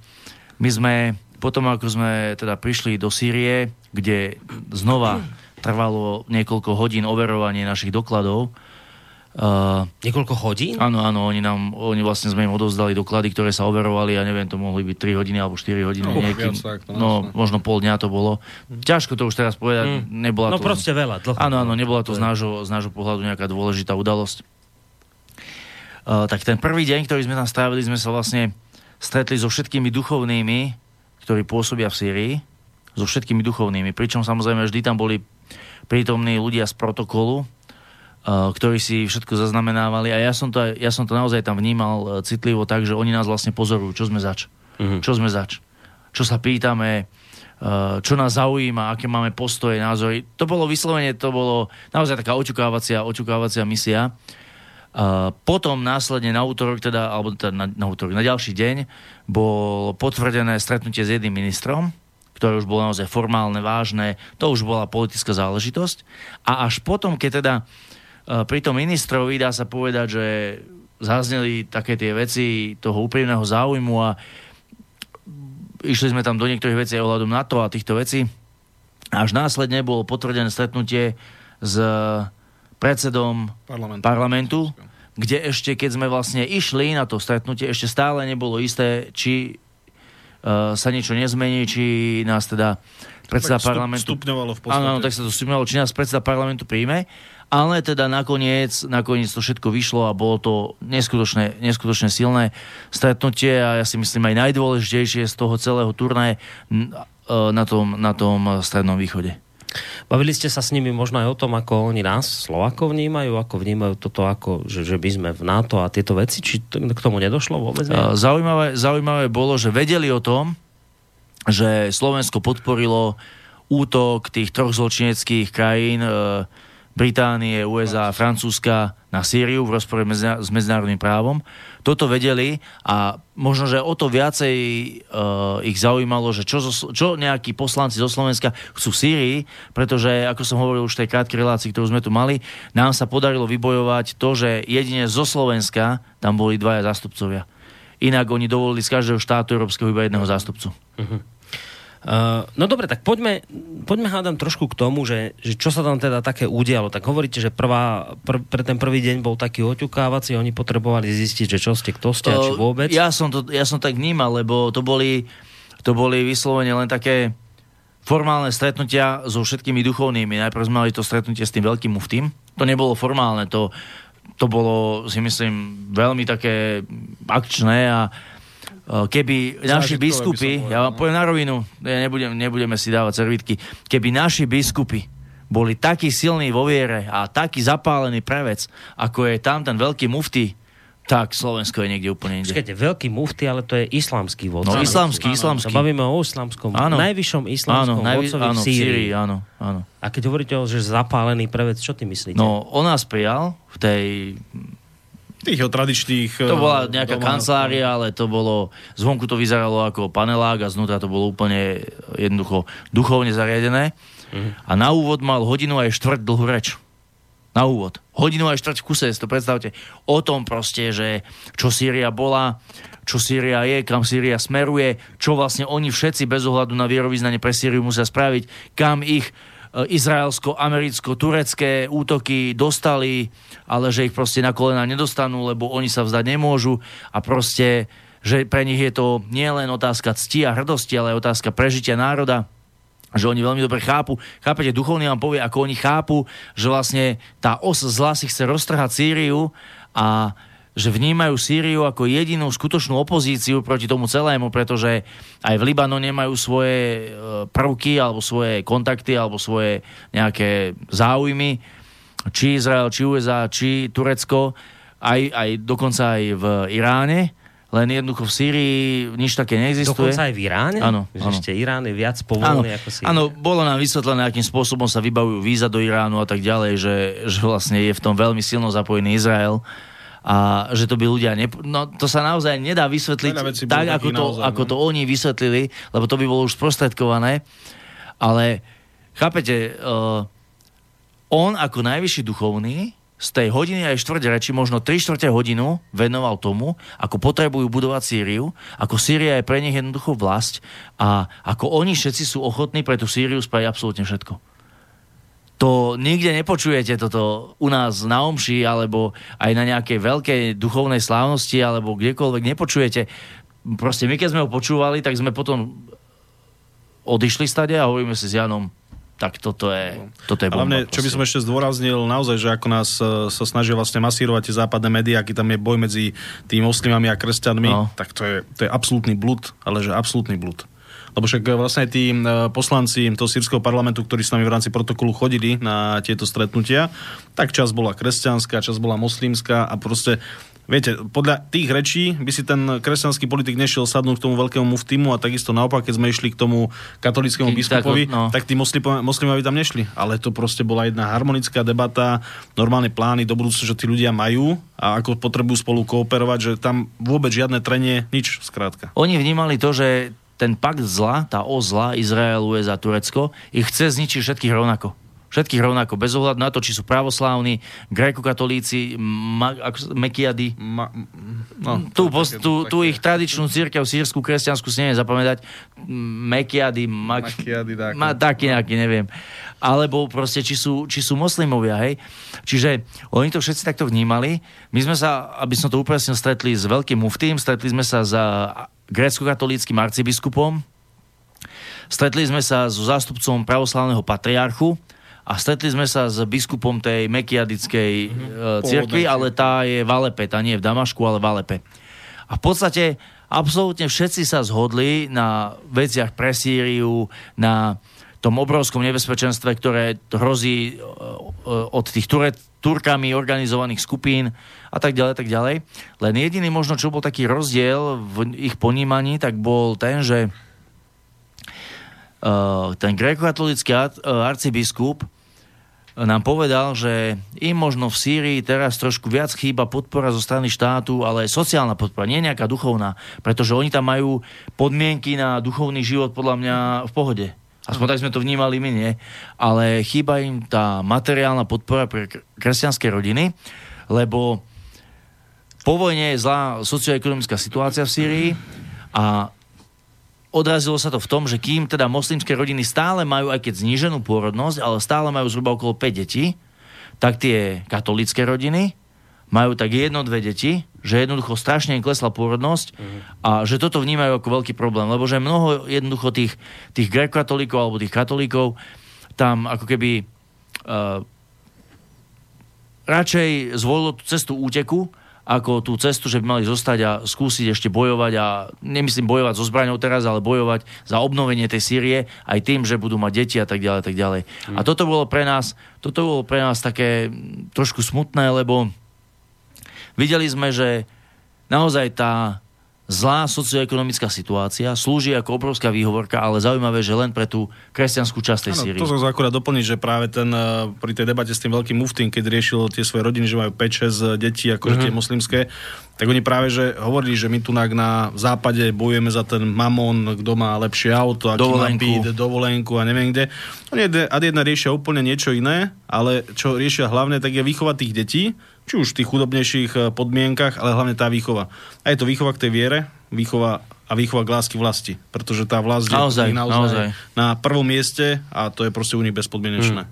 No, treba to brať aj tak, že možno práve preto, lebo však hovoríte, že keby toto naši biskupy takto, tak by, by ste boli, hej, ale že oni sú v nejakej kritickej situácii, oni sú v nejakej že, viete, že to treba chápať, že oni sú v nejakej, že veľmi ťažkej situácii a potom sa vykreše niečo veľké z toho. Keď, keď niekoho takto Ja myslíte ako Sýrčania? Áno, že Aha, Sýrčania, že oni sú v niečom dnes veľmi komplikovanom a preto to, čo vy ste tam počuli, je veľmi pravdivé, lebo je to, lebo je to strašne ťažké teraz, čo oni majú. My tu si žijeme tak ako takým pohodlným životom, z nohy preto to nohu. tak nie je také, preto to nepotrebuje byť až také pravdivé a možno také silné, lebo my to tu dnes tomu nečelíme, rozumiete, čo chcem Áno, povedať? áno, že sú pod tlakom a musia, musia Áno, áno. A, bojovať. A to máte presne tak, ako že ja neviem, že keď by ste išli do Českej republiky, to len taký, taký blbý príklad poviem, že tak tam tá církev katolícka, povedzme, nemá také možnosti ako na Slovensku, tak sú tí biskupy takí pravdivejší niektorí, alebo hej, že majú iné situácie, tak toto som chcel povedať. A teraz inú vec. Prejdem pomalička k mailom, lebo pribúdajú, videl som, že už aj niekto volá, ale ešte predtým jednu vec, že teda vy ste sa stretli na úvod s, s týmto duchovným, s duchovnými vodcami, nie len s jedným, ale so všetkými možnými. So všetkými. Koniec koncov počuli ste to aj od Jalala Sulejmana, ktorý vy, vyrastal v Sýrii v školy mladosti a hovoril o tej škole, Aj. že tam je to, tam je to absolútne, tam je to nábožensky absolútne teda, teda akože vyrovnané, že tam nikto nikoho nediskriminuje, nič podobné. A toto je tiež jedna z vecí, ktorá sa tu nehovorí. No toto je tá obrovsky silná skúsenosť, lebo my sme zažili to, že tam je kostol vedľa mešity, absolútne v pohode, naozaj, že vedľa stenami sa dotýkajú. Nikto to nerieši a z toho, čo sme sa, čo sme sa e, naučili, tak dá sa povedať, že v Sýrii sú dve veci, ktoré sú prejavom absolútnej neslušnosti. Odmietnúť ponúkanú kávu alebo čaj, Tu A- si si užil tej kávy teda? a ja kávu nepijem, ja kávu nepijem po tretej káve, tá káva má asi 2 ml, ale po tretej káve moje srdce robilo proste akrobatické kúsky a hlavu vám išlo roztrhnúť normálne, že originál. Takže ja som potom zdvorilo si teda pýtal čaj, ale to sa môže, namiesto kávy si môžete pýtať čaj. Výhoda je to, že v Sýrii sa čaj povie čaj. Čiže to je super, o mnoho lepšie sa tam cítite ako v nejakej anglosaskej krajine. Je to proste čaj. Ale teda jedna neslušnosť je odmietnúť kávu alebo čaj. A, alebo ju teda uh, prijať a nevypiť. Nevypiť. Prijať a nevypiť, čiže proste ju musíte vypiť. A druhá neslušnosť je pýtať sa na vierovýznanie. Mm. Tam sa nikto, my, s nami chodili poslanci parlamentu, členovia protokolu, kadekto, aj medzi ľuďmi, keď sme boli normálne v bazáre, tisícky ľudí natlačených, tam nemáte šancu rozoznať, okrem možno 5% tých žien, ktoré sú zahalené tak, že hneď vidíte, že sú moslimky, tak nemáte šancu rozoznať, že kto je moslim, kto je kresťan. Hm. A my sme sa to aj nepýtali, len potom nejako oklúkami sme sa v rámci rozhovoru zistili, že ten je kresťan, ten je moslim, ten je praktizujúci kresťan, ten je praktizujúci moslim, lebo s moslimami je to rovnako s kresťanmi. Niektorí sú aktívnejší, niektorí sú iba, že poviem, že som moslim, ale Hej. ako kašle na to. Uh, takže toto bolo také, no toto bolo pre nás úplne, že No, tak veď opakujem, o tom hovoril aj ten Sulejman, že, že dokonca tako neuveriteľná vec, že vo veľkej mešite je veľký plagát, že bude omša ja neviem čo, v kostole svätého Juraja a to tam, že nechajú to tam, že nie je problém. Predstavte si toto. No ale viete, všade sa hovorí, že kresťan nemôže ísť do mešity, nie? Áno, my sme tam boli. Áno, v. Egypte napríklad to takto platilo, že, že kresťan nemohol ísť do mešity, aspoň tam, kde som bol ja v Hurgade. A tu, tu normálne si chodíte, pomešite, fotíte, Dali, natáčate, dali nám návleky na topánky, aby sa nemuseli vyzúvať. aby ste sa nemuseli vyzúvať. Moslimovia sa tam modlia, vy tam chodíte popri nich, fotíte si, nikto to nerieši. A v tej veľkej mešte, kde sme boli, tam bola tá hrobka svätého Jana Krstiteľa a Minaret Ježiša Krista. a minaret pána Ježiša Krista a normálne tú hrobku svätého Jana Krstiteľa mali v úcte úplne všetci. Aj moslimovia, keď sa o nej vyjadrovali, tak s maximálnou úctou. S maximálnou úctou. No, poďme aj na tie maily, lebo poslucháči sa nahnevajú, že už vyše... Ale v podstate sme ešte nič nepovedali. Veď ja viem, že ste nič nepovedali, ale sú to aj maily, tak poďme aj na ne, však potom z týchto duchovných vecí prejdeme do tých politických, že čo ste všetko pozisťovali tam. No ale teraz to trošku prekombinujem s mailami. Začne mailom od e, Stanislavy, ktorá píše Dobrý večer, zdravím pánov Kotlebu a Moru. Ďakujem za túto reláciu, lebo len alternatívne médiá, teraz vymenuje rôzne médiá a, a ľudí v nich, my doteraz dokázali predstaviť a vysvetliť situáciu v krajine ťažko skúšanej nezmyselnými šachovými ťahmi západných mocností na svetovej a medzinárodnej šachovnici. Naše oficiálne médiá nedokážu o Sýrii povedať nič, len že ide o krajinu s despotickým diktátorom, kde sa obyvatelia spravodlivo búria a chcú tohto diktátora odstaviť. A dosť, nič viac. Takže väčšina konzumentov klasických médií majú takúto predstavu a stačí im. Deje sa dobre, že ich chce Západ bombardovať a robiť tam poriadok. Katastrofa. Takže ešte raz veľká vďaka Stredný východ je veľmi aktuálna téma a dotýka sa nás všetkých a potom všetkých, čo sme už e, v alternatíve počuli. Mám veľkú otázku na pána Kotlebu. Ako by sme Sýrii mohli pomôcť my, občania, lebo politici a novinári len klamú. A keby ľudia v širokom zábere vedeli, čo sa deje, určite by chceli pomôcť. Je nejaká šanca, nejaká cesta, ako obísť sankcie? Moja prvá pomoc bude, že budem šíriť povedomie o tejto relácii medzi mojimi známymi. Ďakujem za pozornosť a za tú otázku. My sme sa sami pýtali na naozaj na najvyššej úrovni, lebo už vyššia úroveň bol iba stretnutie s prezidentom Asadom, čo teda nebolo zatiaľ zrealizované, ale na tej najvyššej úrovni, ktorú sme mali k dispozícii, sme sa pýtali, ako vám môžeme pomôcť. A oni povedali, všetci tí sírčania, či, či to boli politici, či to boli zamestnanci nejakých úradov, alebo to boli bežní sírčania, alebo vojaci, alebo ktokoľvek, s tým sme sa stretli, že potrebujú dve veci. Aby sa o Syrii rieš, eh, šírila pravda a aby európske štáty zrušili sankcie uvalené na Syriu. Oni nepotrebujú od nás peniaze. A dokonca vyslovene nechcú, aby, aby sme príjmali ľudí, ktorí zo Sýrie akože utekajú, lebo tí ľudia, možno 95% z nich sa chce vrátiť naspäť do Sýrie, len jednoducho dnes v Sýrii nie sú také humanitárne podmienky, ktoré by umožňovali návrat týchto ľudí. A sírska vláda si to uvedomuje úplne, úplne naplno a oni chcú tieto podmienky zmeniť, len kým budú pod sankciami, tak sa im to jednoducho nemôže podariť. Čiže ja to vidím tak, že im okrem tej osvety, že ako to naozaj v Sýrii je, by pomohlo napríklad to, teraz trošku tak, poviem tak romantický štýle kolegu Janamoru, keby napríklad Slovensko im poslalo kúpilo, nemusí to vláda spraviť, ale ľudia by sa poskladali, kúpili by im nejaké medicínske prístroje, hoci aj malé, lebo tam nemajú vôbec žiadne, absolútne žiadne, a, pos- a doniesli by im nejakým spôsobom do Sýrie. Pre nich sú maličkosti, ktoré tu sú bežná vec, bežné vybanie nemocnice, sú tam proste luxusná vec, ktorá im chýba. No a teda ona sa pýtala, že ako by sme my mohli pomôcť, obyčajní ľudia. Obyčajní ľudia, podľa mňa jednoducho, my určite budeme plánovať nejakú ďalšiu výpravu do Sýrie a uvidíme, skúsime to aj vyzistiť aj tak, že jednoducho kúpiť pre nich nejakú tú techniku a zaniesť ju tam. To je obrovské, to je možno symbolické... Zdravotnícku techniku. Áno, áno. áno. To je obrov, akože možno symbolické gesto, lebo... Lebo mohli by ste aj vojenskú techniku. No, techniku, to, to tam nikto od nás nechcel. Nie. Všetci chceli náhradné diely do strojov, do traktorov, do bágrov, do žeriavov, alebo chceli potom a najviac prosili, vyslovene prosili, o náhradné diely do zdravotníckej techniky a o samotnú hmm. novú techniku. Hmm. A liečiva takisto, ktoré... A lieky, nemajú, lieky.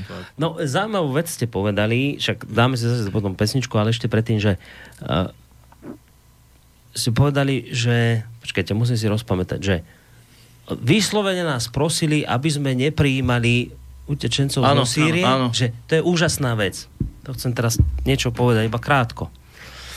To je jeden obrovský blud a klánstvo, čo sa tu deje. Ja som vám to pustil štyroch ľudí, sírčanov, jedného Sudánca a jedného Tunisana. Všetci do jedného mi povedali toto. To, to, presne toto to, to isté. Ľudia, vy neverte tomu, čo vám dnes politici hovoria, že my zachraňujeme chudákov, ktorí sem utekajú. My im kradneme odporne ako stráky, odporné, hnusné, neetické straky, im kradneme ľudí, lebo tu potrebujeme ľudí takého ich typu, aby na nás a na náš blahobyt robili. A dovolím si povedať jednu hroznú vec. Toto kradnutie ľudí podporuje pápež, ktorý povie, že my tu musíme otvoriť náruč. Každý jeden z týchto ľudí vám povie, pre Boha živého, prosím vás, nerobte to, my týchto ľudí doma potrebujeme musí predsa niekto v našich krajinách niečo robiť. Ne, nekradnite nám našich ľudí. To, čo, že hrozná vec, ľudia, počúvajte, to, čo sa tu hovorí, ako že my teraz zachraňujeme, pomáhame, dobre robíme, že humanizmus na entu. Takže klamstvo hrozostrašné, odpornosť na odpornosť, my krádneme ľudí z týchto krajín. Takto mi to hovorili ľudia, ktorí tu sedeli v tejto relácii, takto to hovoríte vy, aspoň som to... No, ja to trošku, ak môžem, upresním. Upresním. Hej. Uh, nie je to celkom, akože to, že krádneme, to je ako keby výsledok toho celého. Ale v skutočnosti, ako nám to popísali ľudia, najmä v Alepe, na tom severe, kde to, kde to oni uh, vyslovene zažívajú na vlastnej koži tú politiku, tak uh, cieľom to, že sa oni nahrnú do Európy, to je ako keby len sekundárny výsledok toho celého. Cieľom je vyhnať tých ľudí zo Sýrie, vyhnať ich zo Sýrie, pretože a to poviem na rovinu a bude to možno novinka a zase bude ministerstvo zahraničných vecí nad tým s prepáčením uh,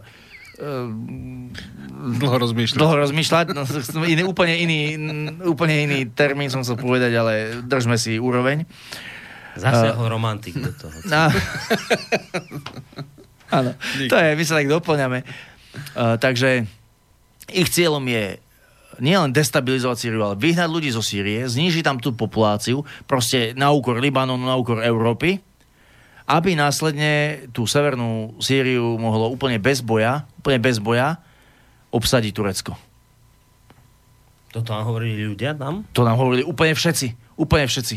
Že vlastne uh, tá os zla je postavená na tom, že Izrael využíva prirodzene tú americkú chuť po svetovláde, a Američania používajú Turkov a ich chuť po obnovení Veľkého Turecka na to, aby proste ten, to, tú severnú Sýriu, ktorá je bezprostredne po Alepo, ale v konečnom dôsledku je možno až po Homs, až po ten Homs, ktorý tu bol spomínaný, to je vlastne tá stredoseverná Sýria, keď tak nazvem, aby to jednoducho vyľudnili a aby potom bez, bez uh, boja to osídlili tak, ako sa snaží Izrael osídlovať západný breh Gazy a všetky tie, tie tie lokality. A toto, keď sme si uvedomili, že aké to je proste hrozné, tak my sme my sme normálne nechápali, nás sa otvárali oči a my sme si to museli po večeroch sa rozprávať pri večeri s Janom, že či sme to správne pochopili, lenže keď vám to povie politik, potom vám to povie zamestnanec, potom vám to povie uh, ja neviem, chlapík v bazáre a nakoniec vám to povie 12 vojakov cez deň, ale nie z nejakej našej eskorty, ale vojakov, ktorí sme stretávali niekde na ulici, len tak sme prišli za ním. Tí, tí naši ten náš sprejov teda nestíhal reagovať, čo my sme tam... No direkšie, ty naozaj, to môžem potvrdiť, že oni boli v parlamentnom strese, lebo my sme sa buď fotili s vojakmi, tam sme odbehli a toto a nevedeli, že čo ako, aj, že nás Ja som povedal, viete, teda... ja si potrebujem pozrieť v Syrii to, čo mňa zaujíma a to zistia niečo vy nám chcete ukázať. A oni to akceptovali, nejako nám to nezasahovali. Keď som povedal, že všetci preč, tak išli preč, bavili sme sa s vojakmi Uh, no, ako ja si myslím, že samozrejme nebolo to úplne spontánne, ale bolo to v obrovskej miere autentické a uh, vlastne všetci nám povedali, že najväčší profit z tohto všetkého má Turecko a najväčší záujem na destabilizácii Sýrie, konkrétny záujem má Turecko. A Slovenská republika zaplatila minulý rok Turecku v rámci riešenia demografickej krízy, alebo tej, nie demografickej, utečeneckej, krízy, 4,5 milióna eur, ktoré mali ísť na pomoc.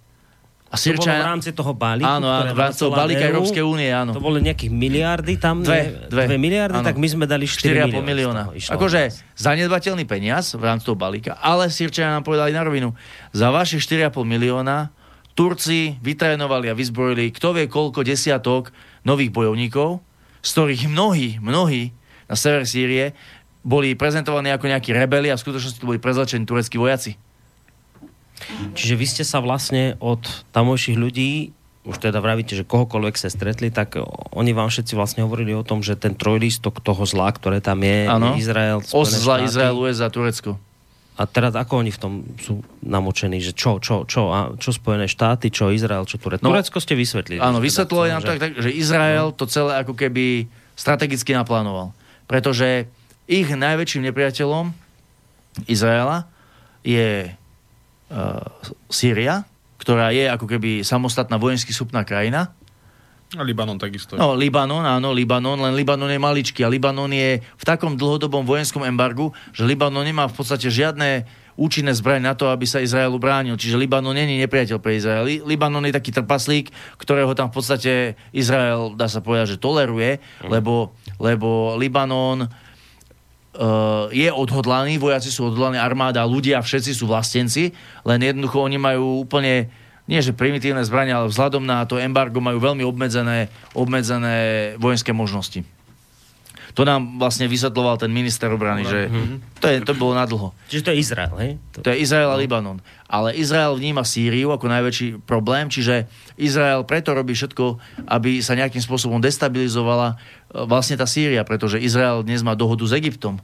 To sme sa dozvedeli tam, že Egypt je vlastne spojenec Izraela a z tých všetkých krajín, ktoré okolo Sýrie sú, tak mnohé sú v pakte, v nejakom spôsobe sú napojené na Izrael a Sýria takýto pakt z princípu, z princípu nikdy urobiť nemôže. Čiže Izrael to akože strategicky naplánoval, použil na to obrovskú silnú izraelskú lobby v Spojených štátoch, ktorí to ako keby nejako vojensko-politicky zorganizovali celé a oni ako tú zástupnú armádu použili Turecko.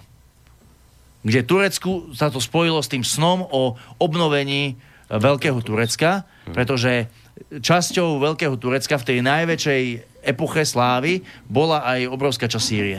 No to je zaujímavé, čo hovoríte, lebo teda u nás sa tak bežne, no u nás, u, u nás, v tých našich veľkých médiách ani nie, ale tu u nás sa hovorí ako o Saudskej Arábii, ako tej, ktorá do významnej miery potrebuje destabilizovať Sýriu. Vy ste tu Saudskú Arábiu nejak tam nepočuli od tých ľudí, že toto je ten trojlistok, že... Nepadlo. Saudskú Arábiu spomínali iba v tom duchu, že Saudská Arábia je vlastne uh, neochotná, napriek tomu, že má obrovské materiálne akékoľvek možnosti a sú to tiež moslimovia, neviem čo, nejakým spôsobom, že nie je ochotná Syrii pomôcť. Mm. Možno, možno Že dodržiava to embargo, Hej. iba v tomto duchu, nie? Tam No, nejako inak sa... Hej, Nikto možno- iný to nespomínal. Možno Saudská Arábia skôr o vzťahu k Iránu sa spomí. Je to spomína. možné, ale vám vravím, všetci, všetci na akejkoľvek úrovni v Sýrii označujú iba Izrael, Spojené štáty americké a Turecko. Tak. Pán Mora, ešte niečo možno dá doplnenie? Ak nie, nemusíme. Ako v podstate ja som chcel už predtým uh, doplniť iba, ale keď sa bavíme vlastne o týchto, o týchto vojenských zásahoch a jedno s druhým, že eh, v rámci tých stretnutí padla jedna veľmi zaujímavá myšlienka, ktorá mi naozaj utkvola v, eh, v pamäti a teda, že útoky na Sýriu je vlastne útok na kolísku ľudstva. A naozaj aj takto aj oni tak vnímajú, ako tam hovoril, lebo vlastne tamto v podstate aj tak všetko začalo a tá Sýria je nádherná krajina. To, to by mohlo byť taký, taký priestor na turizmus, rozvoj všetkého možného. Oni hovorili, že pred vojnou tam chodilo ročne viac ako 10 miliónov turistov. Že toto je pre nich obrovská strata, čo vlastne zase o toto prišli, lebo zase to prináša ďalšie peniaze a ľudia, ktorí tam boli zamestnaní. Čiže naozaj si treba uvedomiť aj túto vec, že koho je toto všetko záujem zase. A vy ste sa tam v Sýrii stredli teda s kým? Že s tými všetkými duchovnými predstaviteľmi a z ministrov to boli kto? S duchovnými predstaviteľmi, potom to bol minister Turizmu, turizmu, ja to tu mám v tých zápiskoch, minister turizmu, minister zahraničných vecí, minister dopravy, Áno, áno, minister dopravy, minister turizmu, počkajte, ja to tu mám, predseda, predseda sírskeho ľudového parlamentu, Mhm. Čiže vlastne druhý najvyšší ústavný činiteľ po Podstate. prezidentovi. áno, áno, Uh, zástupcu vysokého komisára vysokého komisára OSN pre utečencov, tam majú úrad v Damašku, alebo v Alepe to bolo? to bolo Valepe. Nie, v Damašku. v Damašku. Takže tam sme boli.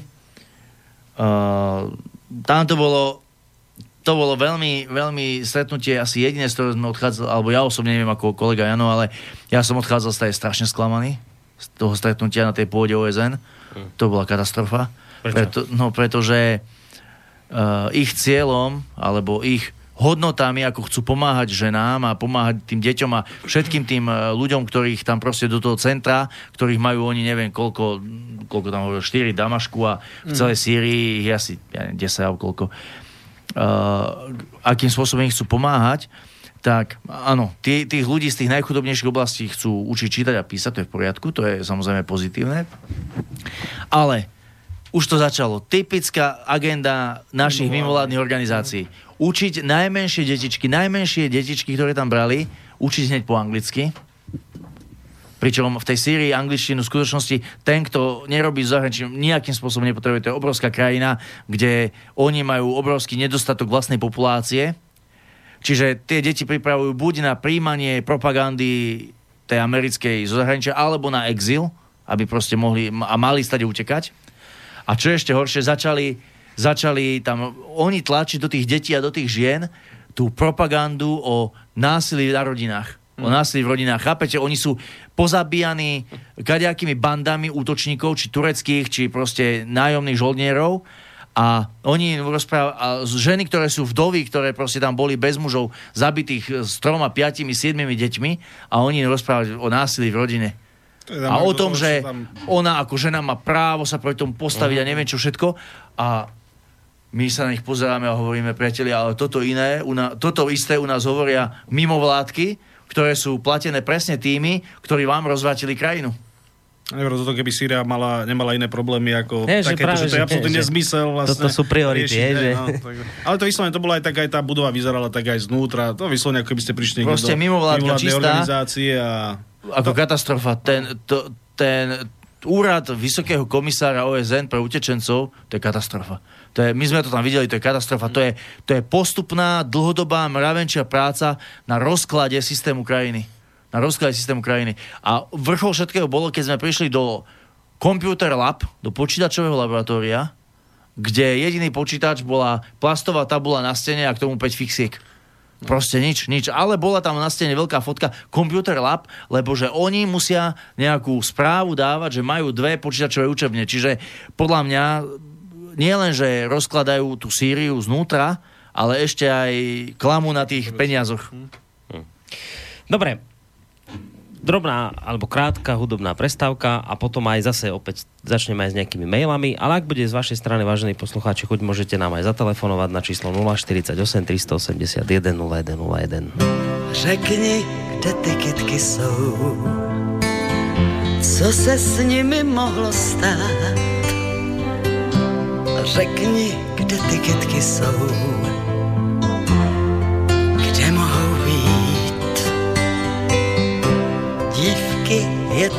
během dne, otrhali do jedné. Kdo to kdy pochopí?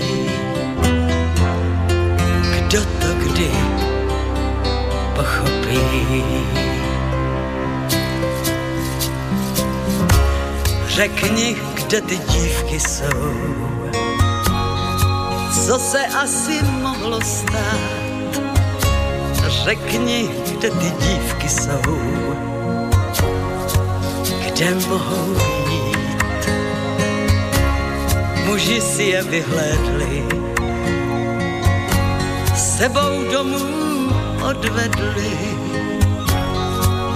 Kdo to kdy pochopí? Kdo to kdy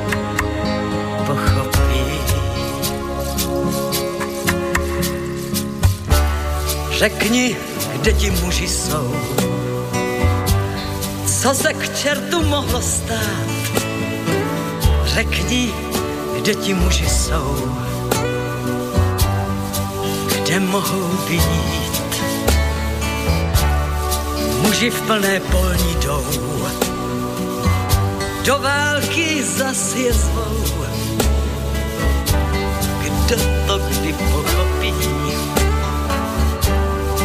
Kdo to kdy pochopí? A kde jsou ti vojáci? Lidi, co se mohlo stát? A kde jsou ti vojáci? Kde mohou být? Řady hrobů v meluzína kvílí tu. Kdo to kdy pochopí? Kdo to kdy pochopí?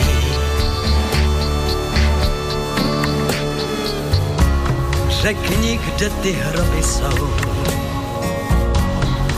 Co se tady mohlo stát? Řekni, kde ty hroby jsou. Kde mohou být? Co tu kytek rozkvétá? Od jara do léta. Kdo to kdy pochopí? Kdo to kdy pochopí?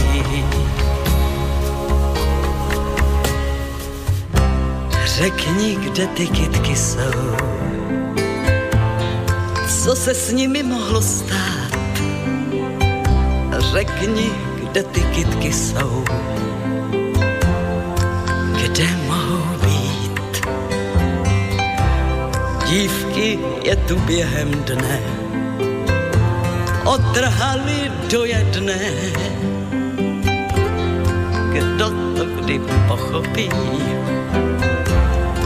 Kdo to kdy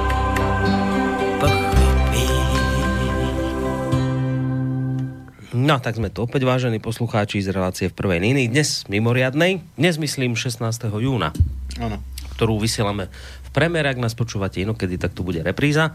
Uh, spolu s Marianom Kotlevom, predsedom ľudovej strany Naše Slovensko a Jánom Morom, poslancom tejto strany. Bavíme sa o ich ceste v Sýrii a v Libanone. Zatiaľ sme o tom Libanone veľa nehovorili, ale a hádam sa aj k tomu dostaneme. Maily píšete na adresu studiozavináčslobodnyvysielac.sk a telefonovať môžete na číslo 048 381 0101 a písať aj cez našu internetovú stránku zelené tlačítko otázka do štúdia. Idem na maily.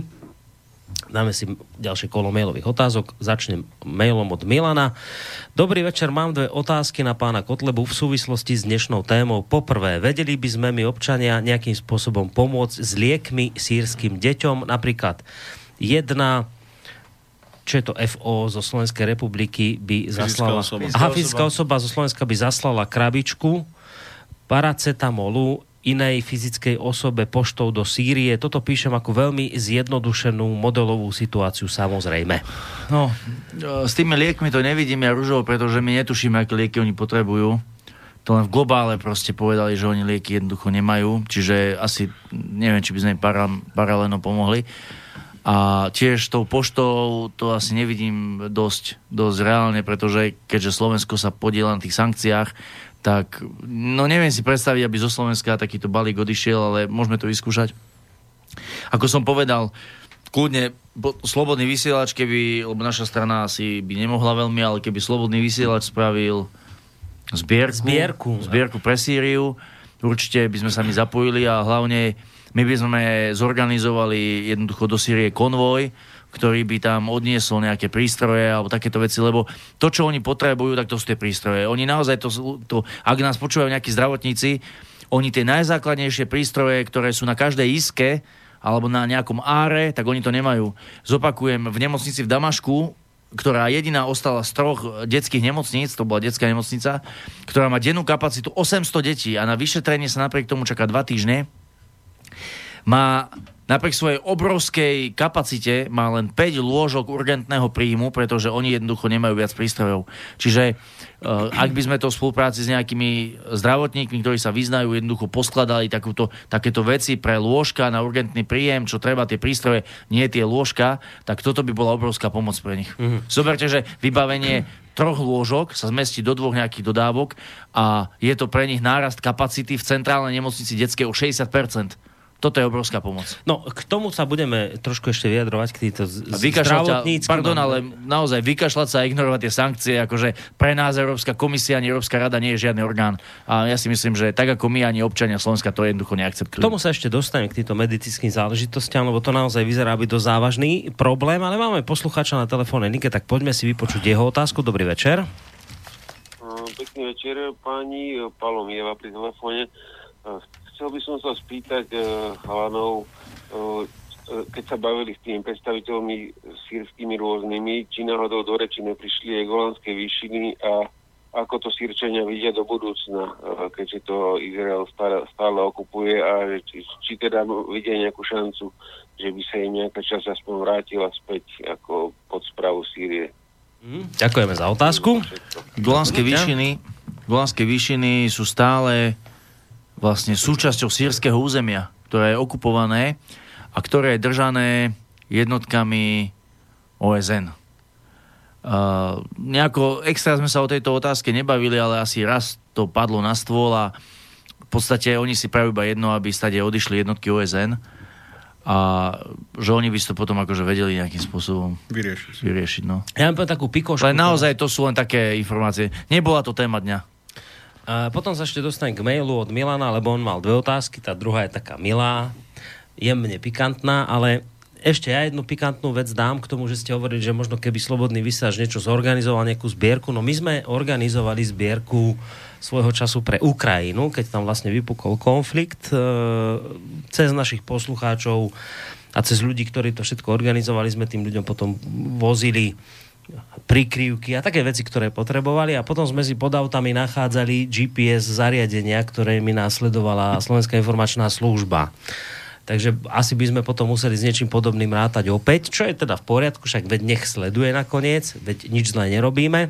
Takže ak by bola Čo krajina doručenia je jasná zase tak- na druhej hej. strane, takže... Ale my nerobíme tajnosti a keď nejaký siskár má záujem, tak ho zoberieme s nami. No to je najlepšie, To- to hej, to je najlepšie. Necháme nech, tam. nech len on sa teda legitimizuje, povie, ja som Siskár a idem s vami. No, Áno, keď dobre, si, že... viete, keď Siska povie, chlapi, zoberte tohto nášho kapitána a my vám zaplatíme polovicu nákladov, tak teraz e, riaditeľovi odkazujem Šafárikovi, že teda ideme do toho. No, dobre. A tá druhá otázka e, znie od Milana, že sú sírske ženy pekné? Vedeli by ste si vybrať? My sme obidvaja ženatí, čiže e, musíme sa k tomu vyjadrovať s nadhľadom, to je... No moja žena počúva inakšie mi píše. Moja žena počúva non-stop. Áno? Sme radi. Kolega Mora sa k tomu vyjadri. Nie, no, ako, vedeli sme to, zhodnotili sme to vlastne ako, že tak, keď to poviem tak diplomaticky, však zažili sme aj ten Libanon, aj uh, tú Sýriu. A poviem to tak, že v Libanone ste sa nemali za kým obzrieť, kdežto v Sýrii... Dobre, ja to poviem inak, strašne pekné. Strašne pekné sú tie sírčanky. Naozaj, akože veľmi pekné. Veľmi pekné, no... Sme chlapi, povedzme si na rovinu. Veľmi pekné sú tie sírčanky, aj kresťanky, aj moslimky. Tam sa vlastne nezahaľujú. Veľmi málo je tam zahalených žien. Veľmi málo. Skôr tie bolo staršie, 5%. ale, ale tie mladšie, také do 40 rokov je veľmi málo, veľmi málo zahalených. A takých tých typických, v tých žen vidno iba oči, to tam je možno koľko, do Á, 5%, ani to 5% nie. Ani to nie. Veľmi pekné sú sírčanky. My sme boli prekvapení, my sme boli prekvapení, lebo naozaj ženy sme tam obzerať nešli, ale tak zase sme normálni, nie sme žiadny bratislavský, kaviarenský oni výplodi a proste je to v pohode. Áno. Dobre, no. Uh, ďalšia otázka od Mira. Čo keby ste tie fotky zo Sýrie a Libanonu púšťali pre stretnutiach s občanmi na veľkoplošnej obrazovke? Proste občania o návšteve nevedia, keď vedia, nechce sa im to hľadať a nemajú čas. Nejaké str- stretnutia, keď robíte, že by ste niečo v tomto smere robili? Ako, je to riešenie, ako, ako sme aj hovorili, že v prvom rade potrebujeme spraviť tú našu reportáž, lebo naozaj vybrať z tých dokopy 900 fotiek vlastne, alebo čo máme dokopy, 950 je trošku problém, lebo tých fotiek je naozaj veľa, hlavne aby to malo aj nejakú výpovednú uh, informačnú hodnotu pre tých ľudí, lebo u každej fotke treba niečo povedať, viete zase, lebo jedna vec je vidieť fotku a druhá vec čo mm. teraz. To bolo Takže- veľmi nadlho, nadlho by to bolo. Môžeme, môžeme nejakých 10 fotiek vybrať, že aspoň aby trošku tí ľudia mali predstavu, ale A že keby ste možno poprosili RTVS, že či by vás nejak nepustila. Dobrý nápad, dobrý nápad, že Fotografie ukázali, že... mohli by nás spraviť nejakú reláciu. A tam by ste mohli aj fotografie ukázať vlastne celému Áno, no, tak to, to je dobrý nápad. Áno, áno, to- Tak skúste. Aj. Dobre, e, dobre, to je dobrý nápad. Uh, napíšeme do STV, alebo do RTVS teda list, kde požiadame o mimoriadnu reláciu na tému situácia v Sýrii. Uvidíme, ako sa k tomu postavíme. Konec koncov, to akože bez srandy teraz hovorím. Ja to teraz hovorím vážne. televí- Česká televízia svojho času robila rozhovor, e, robila rozhovor s Bašarom Asadom. Ja si teraz meno toho, nespomen si na meno toho redaktora, normálne priniesla rozhovor s Bašarom Asadom, Mhm. takže si myslím, že by aj toto mohlo ísť. Ja to tiež myslím vážne, lebo my okrem toho, že teda tu rozprávame, tak chceme spraviť konkrétne kroky ako poslanci Národnej rady. To znamená, chceme dať ministerstvu zahraničných vecí interpeláciu ministrovi ohľadom toho, ako je to s e, sankciami Slovenskej republiky voči, voči Syrii.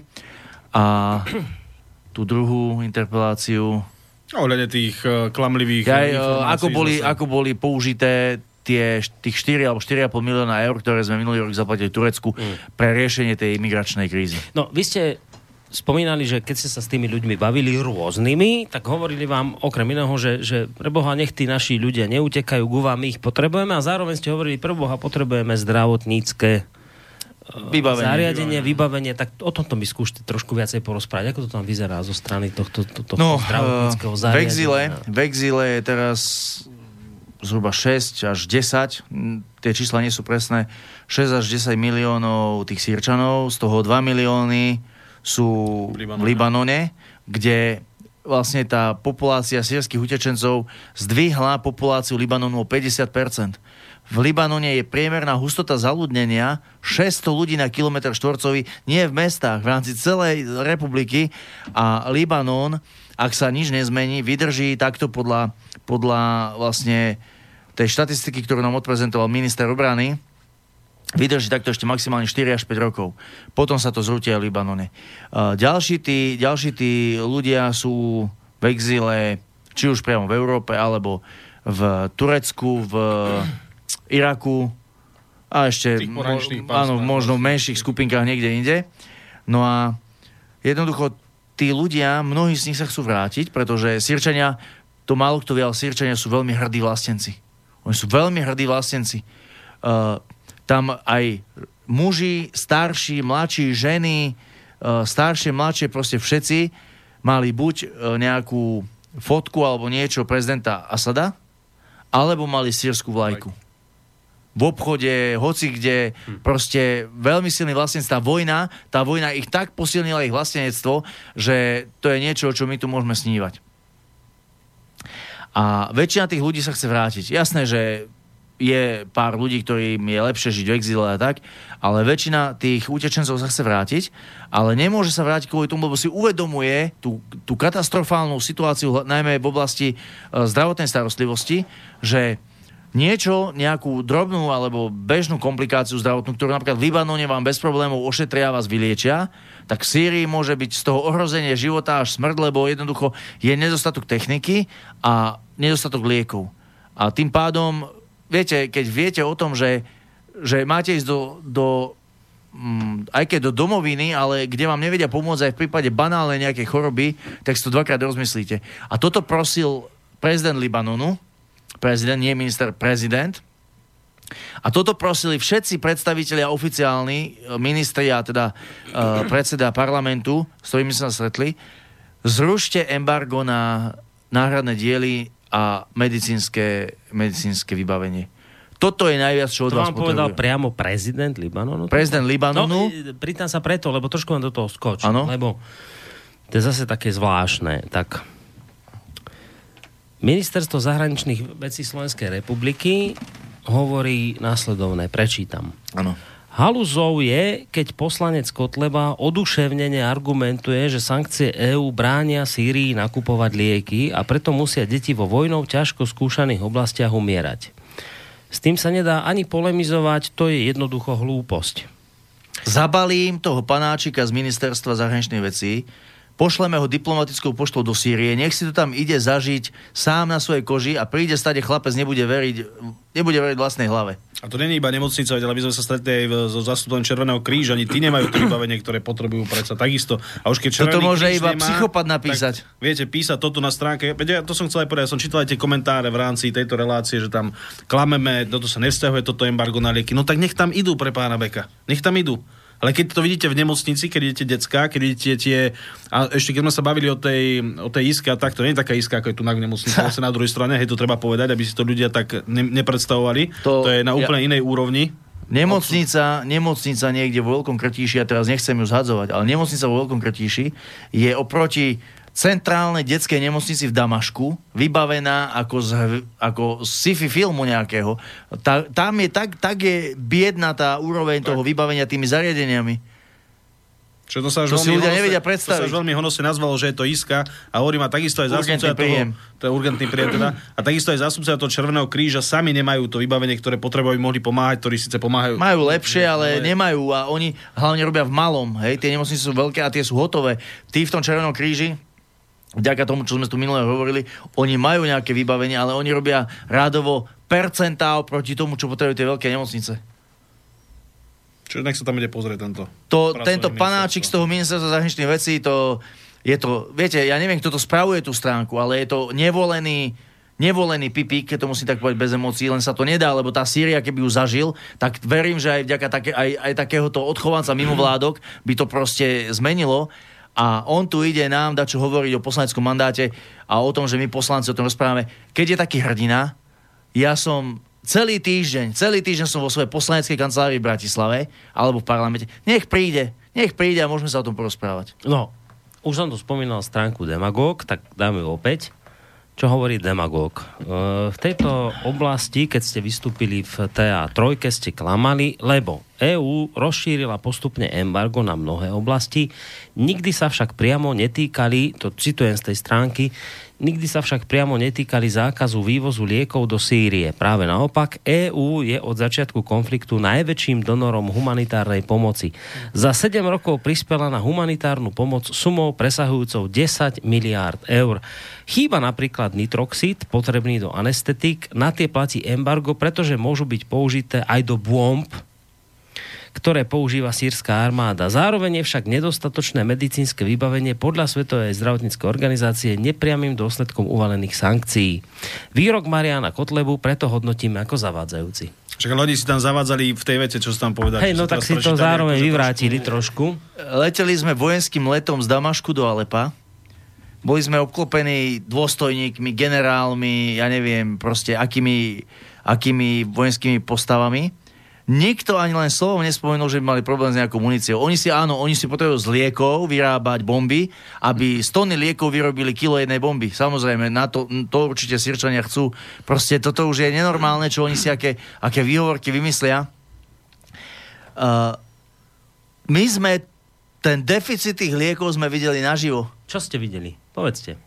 No videli sme tie deti, ktoré tam proste sú podľa vyjadrenia tých ošetrujúcich lekárov a sestričiek proste niekoľko týždňov, bojujú s chronickými chorobami a s chronickými uh, komplikáciami, ktoré sa im vyvinuli vplyvom napríklad aj vojnových zranení z toho severného, z tej severnej Sýrie, kde boli v tom jednom uh, konflikte použité tou stranou tých rebelov tie chlorové granáty a kde boli vytvorené tie chronické choroby plúc uh, a poškodenia očí a najlepšie bolo to dievčatko, máme to odfotené, pretože oni nám dovolili všetko odfotiť a natočiť, ktoré tam proste ja neviem, 6 týždňov povedali, že tam sedia tak nejako asi 6 týždňov a, po, a pri ňom jeho mama úplne zničená, zdrvená a oni povedali, no viete, uh, po anglicky sme sa bavili a tí bežní sírčania nemajú šajnú angličtine, našťastie ešte sa k ním tá multikulty angličtina nedostala, to je obrovské plus.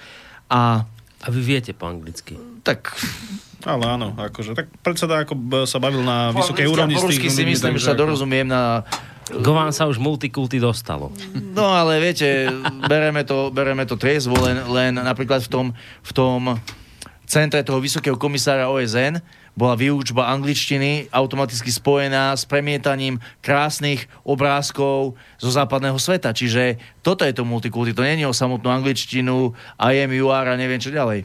No a k tomu devčatku som chcel tej nemocnici.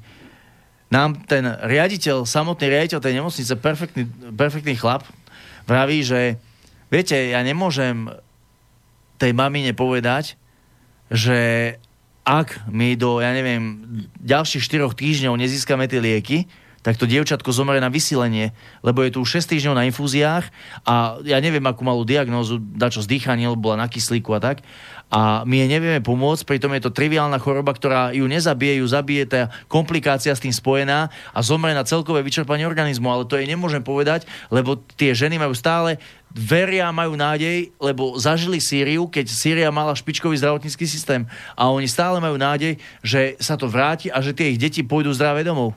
A to dieťa im tam chráne, nie že jedno, to bolo celé poschodie tých detí, čo je tam chránu pred očami. No, to sa chcem spýtať, lebo vrátim sa teraz okolko k, tej, k tomu úvodu relácie, keď hovoríte, že dva, dva, dva, dva významné... Pardon, pardon, ešte jednu vec som poviem. Pán, tam nejaký panáčik zase písal, že 10 miliard eur dali v rámci humanitárnej pomoci. Ak to je v rámci humanitárnej pomoci také ako Slovensko, že to ide do Turecka, a že povedia, že áno, pomohli sme, lebo sme mali 10 miliard a Turecko za polovicu z toho vyzbrojí vojakov a za druhú polovicu si spraví, ja neviem, čo nejakú prezentáciu, alebo ja neviem, čo s tým peniazmi robia, tak potom to je aká humanitárna pomoc. To je presne tak, ako nám povedali. Vy, Európania, posielate peniaze, Turci za to vyzbrojujú ďalších ľudí a oni na nás hádžu chlorové granáty. Lebo asi ťažko tých 10 miliard poslali na účet sírskej vlády, aby mohla nakúpiť tie lieky. A okrem toho Sýria nám, alebo tí ľudia v Sýrii nám povedali, my peniaze máme, my tie peniaze nepotrebujeme, ale na čo sú nám tie peniaze, keď si za to nič nemôžeme kúpiť? Lebo nám nikto nič nepredá, to, čo potrebujeme. Nepredáte nám bájer, nepredáte nám žeriav, nepredáte nám buldozer, nepredáte nám uh, ja neviem, rengen, konkrétne vec, čo tam bol rengen, alebo aj akúkoľvek inú súčiastku, defibrilátor, proste čokoľvek. No to som sa chcel spýtať, že, že keď vravíte, že dva momenty vo vašom živote, zmena veľká a vravíte, že Sýria tiež, tak to, to bolo hlavne toto ohľadom tohto zdravotníctva? Tamto najviac zarezonovalo u vás? Áno, to, to bolo to, keď som videl, že ako keď sa mocní tohto sveta spoja, vytvoria si nejaké vymyslené sankcie, za ktoré žiadny národný parlament nehlasoval. To bolo, pardon, to bolo nejakej úrovni uh, Rady Európy a nejakej Európskej komisie, prašivej, keď musím tak povedať. A ako vedia týmito sankciami položiť na kolená cez utrpenie civilného obyvateľstva aj takú silnú a hrdú krajinu, ako je Sýria. Proste, že viete, tu nás klamú mediálne, tu si nás robia extrémistov, fašistov, neviem čo. Ľudia to mnohí žerú a tak ďalej, lebo, lebo tú pravdu nepoznajú. Ale ako v rámci takejto dohody oni vedia položiť na kolena celú veľkú krajinu. Však Sýria má neviem, 23 miliónov obyvateľov, 27 mala, okolo ako 27 povedal. miliónov obyvateľov. Obrovská krajina. Hlavne treba si uvedomiť aj to, že keď sa keď e, sa postavíte v tom Alepe a vidíte okolo seba, keď ideme, ako sme išli tým autom, alebo sme zostali na tých miestach, vidíte tie zbombardované budovy a tie domy, a neviem, aj tú obrovskú mešitu zbombardovaná, tak, tak si asi trošku uvedomíte, že tie vaše problémy sú oproti tomu, čo zažívajú tí ľudia niekde úplne inde. Teda. Mm. A to je asi to najzákladnejšie. Ána, poslucháčka mi napísala mail, že ten no, e, redaktor, ktorý robil rozhovor s Bašarom Asadom, sa volá pán Kubala. Áno, ďakujem veľmi pekne, to bol presne on. A, a dopisuje ešte tam pripísala, že má za manželku Slovenku z Bardejova Anetu, ktorá je tiež novinárka, redaktorka a jediná hovorí v ČT slovensky. Pán Kubala bol zaujatý, al Kajdov neskôr oslobod... e, Pán Kubala bol zajatý Al-Kaidou, neskôr oslobodený. To som ani nevedel, tak ďakujem za túto informáciu, ale áno, o tohto novinára sa presne jednalo, tohto som mám na mysli. Ideme na e, mail od Majky, ktorá má na vás takéto otázky. Dobrý deň, e, čo hovorí obyvateľstvo na tie masy, čo odišli z krajiny? Ako obyvateľstvo popisuje prívržencom, prívržencov umiernenej opozície? Aké percento ľudí podporuje, a sa, ta, ta, tam je viacero otázok, takže začneme tým, že čo hovorí obyvateľstvo na tie masy, čo odišli, to ste už hovorili v podstate, že, že hovoria že o to tom, že, že aby sa vrátili, že ne, Áno, nechcú, aby odchádzali. Oni chýbajú, vyslovene chýbajú tí ľudia. Tak, čiže toto ste už zodpovedali. Zaujímavá otázka, čo hovorí obyvateľstvo sírske na prívržencov umiernenej opozície? To je, tá, to je tá opozícia, ktorá vlastne bojuje proti režimu Bašara Asada. Ale aby to ľudia chápali, Toto asi eh, tak.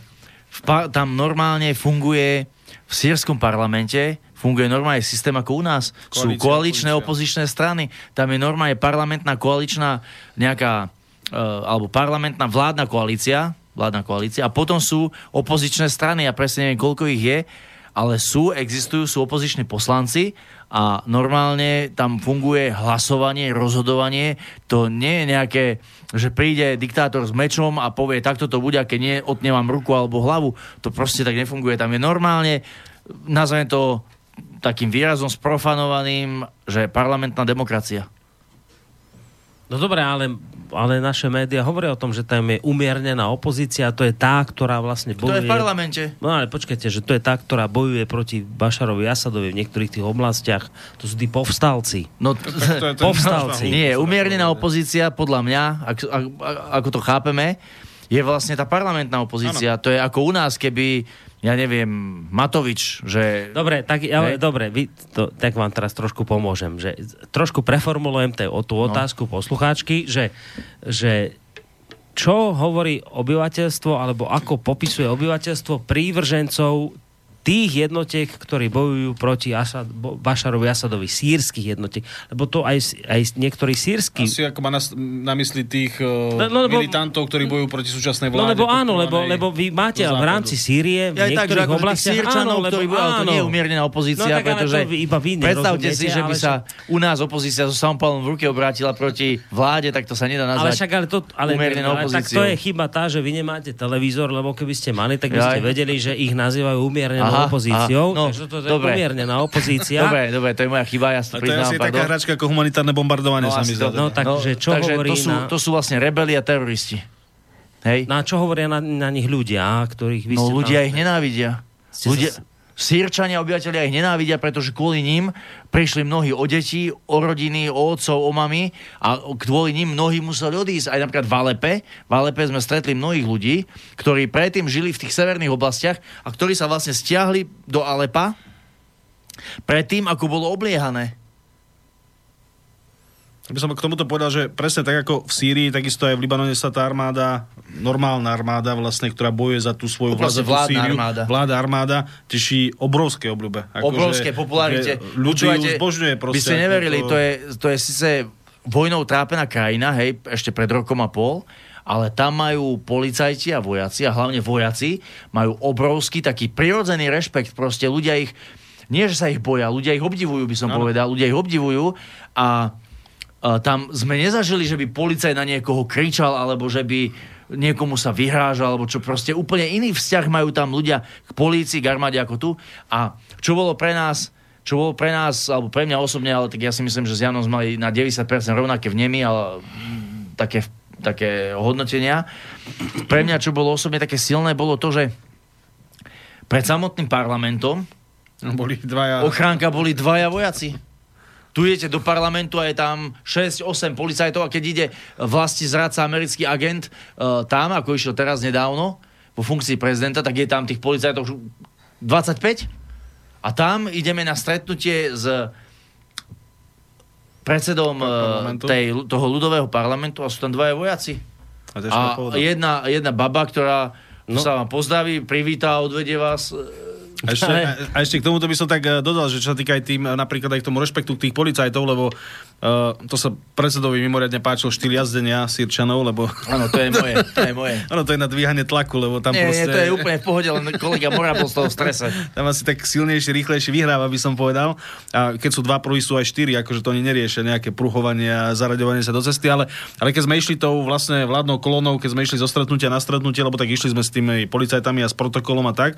A tá ulica to bol jeden obrovský chaos, ale keď sa raz ten policajt na tej motorke tam postavil, ukázal placák, proste tá ulica stála a neriešili. A to je jedno proste, že tunak si neviem predstaviť ten chaos, čo by tunak v Banskej Bystrici nastal, keby sa policajt postavil do kryžovatky. To všetci vieme, hej, teda, takže asi tak, že naozaj tam sa tešia veľkému rešpektu a aj tí vojaci, aj tí policajti, takže to je úplne o niečom. No, d- toto, čo hovoríte, že dvaja policajti stáli pred Pred parlamentom dvaja parlamentom, vojaci. Však ste počuli uh, v úvode ten zvuk Ihsanál Kúriho, to je Sýrčan, ktorý hovorí, že moja sestra je s ním dvakrát odfotená a to je obyčajná moja sestra, ale nie nič, iba tak Viete, bola čo- niekde, ona bola niekde, ona bola proste niekde v reštaurácii a Bašar Asad, predstavte si, že nájsť. prezident No.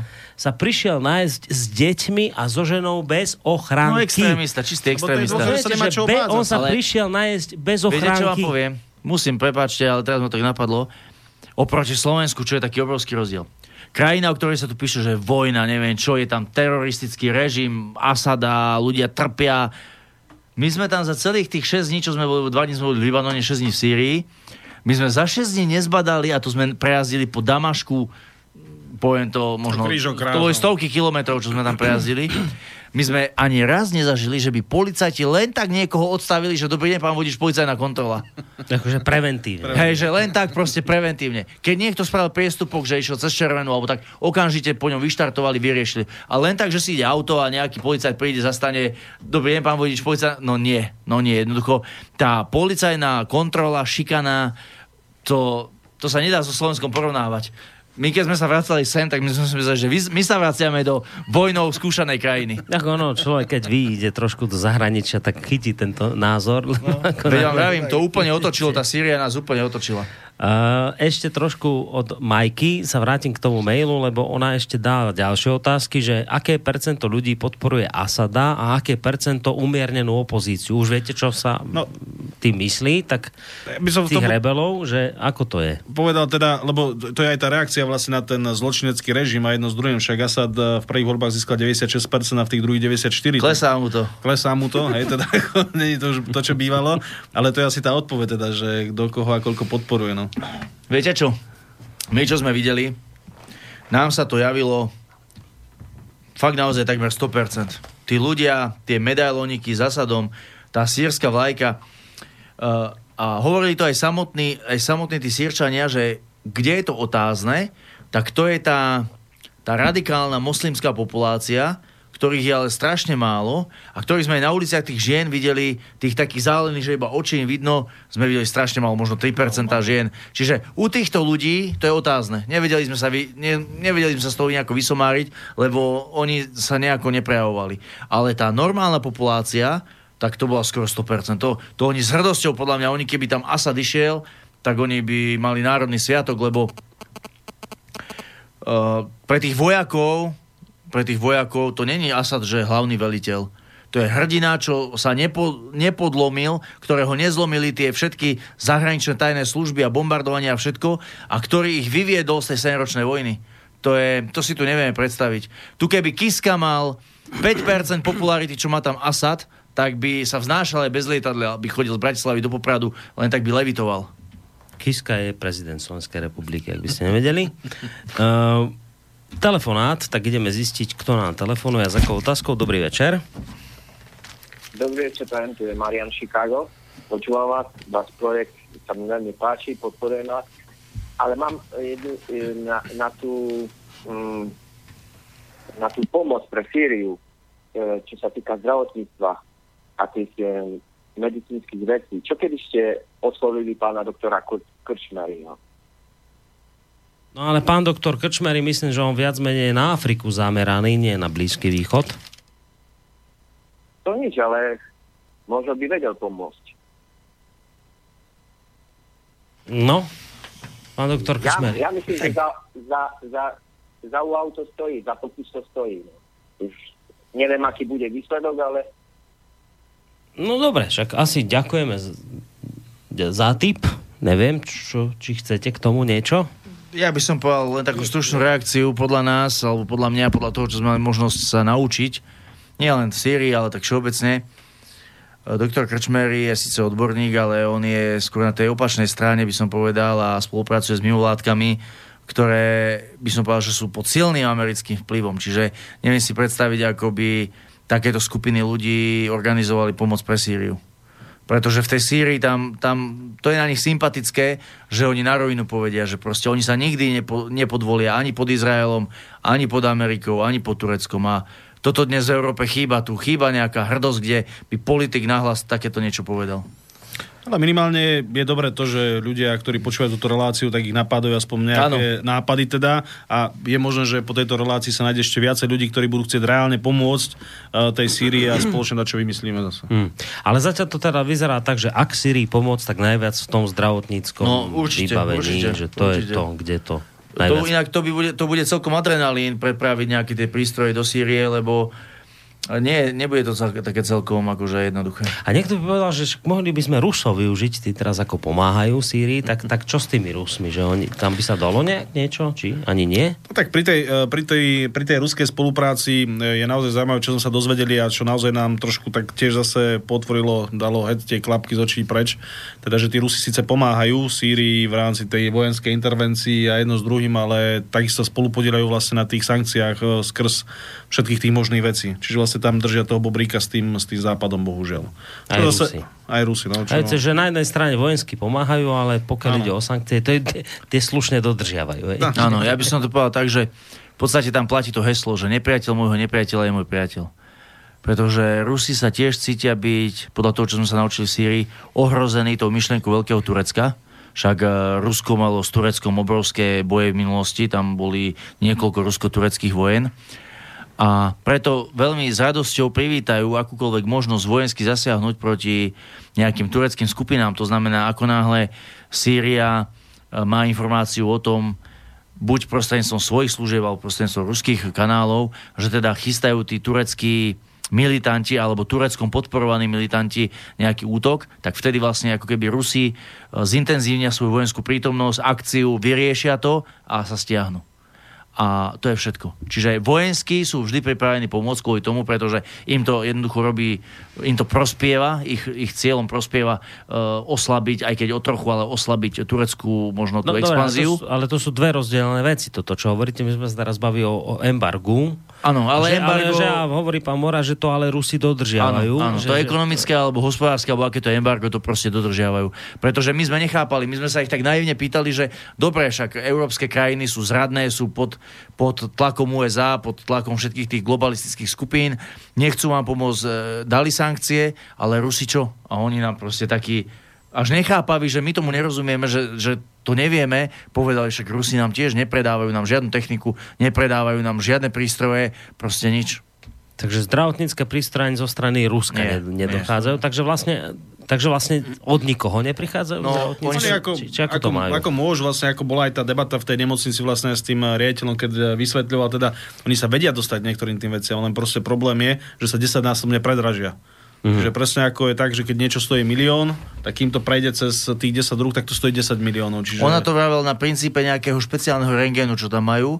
Mali dva rengény, už majú iba jeden, lebo že ten druhý potrebuje súčiastku, ktorá stojí v Európe 50 tisíc eur. Takže ten druhý majú na súčiastky. Nie, ten druhý je funkčný, ale jeden majú nefunkčný. No. A potrebujú súčiastku za 50 tisíc eur, ktorá stojí v Európe. Ale že kým, by, kým sa im podarí cez priekupníkov to nejako dopraviť do Sýrie, tak to trvá niekoľko mesiacov a hlavne ich to vyjde 500 tisíc eur. A za 500 tisíc by sa v Európe dal kúpiť celý takýto rengén. Takže úplne nový. Úplne fungáž nový. Už úplne iná technológia, všetko. Lebo ten rengen už mal nejakých 15 rokov alebo koľko, Však to 20. mám aj fotku, ako Hej, to, hej, to už starý kus vyzeralo železa. to, ako to vyzeralo. No. Čiže toto je ten hlavný problém, teda, že oni teoreticky sa vedia k tomu dostať takýmto štýlom. No, a teraz, ale, ale počkajte, a že teraz vážne. Čiže keď ministerstvo zahraničných vecí, ale teraz akože nerobte také, že emocionálne výlevy, Dobre. tu teraz sa pýtam úplne vážne, v kľude. Som Že, pohode. uh, že keď ministerstvo zahraničných vecí našej republiky hovorí, že na Sýriu neboli uvalené sankcie vo vzťahu k zdravotníckým zariadeniam, že toto je že toto je halus, čo tu teraz hovoríte, tak vy tvrdíte, podľa toho, čo vám hovorili tamoši ľudia, čo ste zažili, že to je strašné klámstvo? Nie, a teraz naozaj bez emócií, nie podľa toho, čo hovoria ľudia, podľa toho, čo sme tam videli. Podľa toho, čo sme videli, ako sú vybavené tie nemocnice, tie lôžka, tie proste tie zdravotnícke zariadenia, nemocnice, všetko, že jednoducho oni sa k ničomu nevedia dostať. Čiže tu, je, tu sú len dve možnosti. Buď klame ministerstvo zahraničných vecí, alebo klame všetkých tých možno 2000 pacientov, ktorí sme v tej nemocnici zažili, všetci tí vládni funkcionári, všetci tí riaditeľia nemocníc, všetci tí rektory univerzít, proste buď klamú jedný alebo druhý, iná možnosť není. No to asi nie je otázka na vás, ale spýtam sa to. A že, ale že počujete, že a prečo by ministerstvo klamalo? No, v prvom rade, ja by som to tak povedal, že tak ako ste prečítali tú vetu z toho Demagog, či ak sa volá tá, tá stránka, tak je tam napísané, že priamo to neplatí na toto. Ale viete, to sú tie slovné hračky. Proste, že priamo nie, ale platí to proste. A asi to ľuďom, keby viete, keď ľuďom poviete, že týka sa to aj humanitárnej pomoci, a tak, tak tam začínajú ľudia byť pozorní, spozornejú, lebo to už ľudí zaujíma proste. Že prečo? Však nebuďme na seba ako psi a nemôžete predsa nedať liek niekomu proste a jedno s druhým. Čiže asi to otvorene nemôžu povedať, ale na druhej strane, my keď sme to videli naživo a naživo, keď sme sa debatovali s tými ľuďmi a naživo, keď sme videli tie, e, tie urgent, ten urgentný príjem a naživo, keď sme videli vlastne tú výbavu, ako tam reálne majú a ako tá nemocnica vyzerá, tak ja proste neviem, čo mám k tomu teda povedať. Tak nech tam ide lajčák pozrieť, viete. No vy ste v takom istom rozpoložení, v akom som ja už 5 rokov, že mne sem chodia ľudia a hovoria mi iné veci, aké počúvam. Tak ale som mal pocit, že ja tomu len nerozumiem, alebo sa stýkam s zlými ľuďmi, lebo ešte aj tak môže byť, že, oni, že s klamármi sa stýkam, mm. tak som vám zo pár klamárov asi pustil v úvode tejto relácie, ktorí teda hovoria niečo úplne iné, ako hovoria oficiálne miesta. Vy ste to zažili tiež v Sýrii, zaujímavé. Mail. Dobrý večer, pozdravujem do štúdia. Zaujímal by ma názor pána Kotlebu na jednu vec. Nemám rád moslimov ako takých, alebo, alebo je v pohode, ja aj takto nemá rád moslimov ako takých, alebo je v pohode s tzv. umiernenými alebo normálnymi moslimami. Prvá otázka. No, to je podľa mňa nie celkom správne položená otázka, pretože my sme sa v tej Syrii naučili to, že tí moslimovia, ktorí tu v Európe robia všetky tie veci, ktoré robia tie útoky a proste tú radikalizáciu, tak to sú moslimovia, ktorými napríklad v Sýrii aj najvyšší duchovný, ten, ten uh, mufty, mm-hmm. jednoznačne pohrda a označuje ich ako ľudí, ktorí sú nepriatelia islamu. Hej? Uh, nie sú vôbec s nimi stotožení ani nič skrátka. Tam je najväčšie svedectvo toho bolo, keď sme boli v Alepe, kde bola tá najväčšia mešita v Alepe vyhodená do vzduchu práve islamskými tými radikálmi, tými rebelmi, tými militantnými islamistami. A keď sme sa pýtali miestneho, miestneho vodcu, miestneho muftyho, že teda ako je možné, že moslim vyhodí do vzduchu uh, nejakú stavbu, ktorá by mala byť pre neho ako vyznávača islamu sveta, tak on povedal, že oni na túto otázku hľadajú odpoveď 7 rokov a že oni majú iba jednu odpoveď, že to nie sú moslimovia, ale to sú proste nahockaní ľudia, ktorým ide o to zničiť Sýriu a nehľadie na to, že či je niekto moslim alebo kresťan. Mm. Dočítam ten mail od poslucháča Matúša. Napríklad moja priateľka je turkyňa, moslimka, hovorí o sebe, že je veriaca. Sice vôbec nechodí do mešity, ani sa veľmi nemodlí, ale verí. Nezahaľuje sa a podobné hlúposti je tolerantná voči iným náboženstvám, obdivuje európsku kultúru a tak ďalej. Vadilo by pánovi Kotlebovi, keby emigrovala na Slovensko, podotýkam, keďže je normálna, nechcela by tu stavať mešity a podobne. Také ja, sugestívne otázky. Dobro. Sugestívne, ale ja na to odpoviem, viete čo, ja na to odpoviem uh, slovami sírskych tých politikov a poviem, oni nechcú, aby ľudia odchádzali do Európy, oni majú byť doma. Oni nechcú, aby Sýrčania a Libanončania chodili do Európy a takisto nechcú, aby Libanončania, teda Európania chodili do Libanonu alebo Sýrie, sa stiahovali, môžu tam prísť ako turisti, to znamená, nech tá Turkyňa príde ku nám ako turistka, môže to tu všetko pozrieť, všetko, ale a nevidím dôvod, prečo by sa mala na Slovensko pristahovať. Jednoducho multikulty je koniec všetkých krajín a my sme otvorení proti multikulty a ako turistov, ako priateľov prítame kohokoľvek, ale Jednoducho, my sme v Sýrii zistili, že tí ľudia samotní naozaj netúžia, neznášajú, nechcú nejaké premiešavanie, nejaké, nejaké uh, usídlovanie sa niekde inde ako vo vlastnej domovine a že to je celé jednoducho Ale... svetový globalistický plán toto. A že to je jednoduché. Chce nejaký Slovák, aby stade to utekali sestričky z nemocníc, lekári? Chce to niekto? No nikto to nechce. Chcete to? Máte z toho radosť, že utekajú lekári do zahraničia? No nikto to nechce. Na Slovensku to nikto nechce. My by sme chceli, aby tu ostávali. Nebudeme ich motivovať, oni utekajú, majú lepšie platy v zahraničí. My keď budeme vo vláde, tak ich budeme motivovať. Ale tak už počkajte, to bude potom nejaká hey, iná relácia. ale, ale, ale že nikto nechce, aby utekali. Na Slovensku nikto nechce, aby títo ľudia od nás utekali. A teraz si predstavte, že ten sírčan presne toto isté nechce. Ano. Rozumiete, že on chce presne to isté, čo my. Ale my tu, a to si naozaj treba uvedomiť, ja to druhýkrát hovorím, ale iba preto, lebo ja som tu skutočne za tých 5 rokov mal tých sírčanov. Ja som ich tu mal osobne, tak ako mám teraz túto, týchto dvoch hostí. Oni mi všetci do jedného hovorili. To, čo sa tu na Slovensku vám hovorí, že my tu teraz pomáhame, lebo utečenci musíme... To je klámstvo, rozumiete? Klámstvo.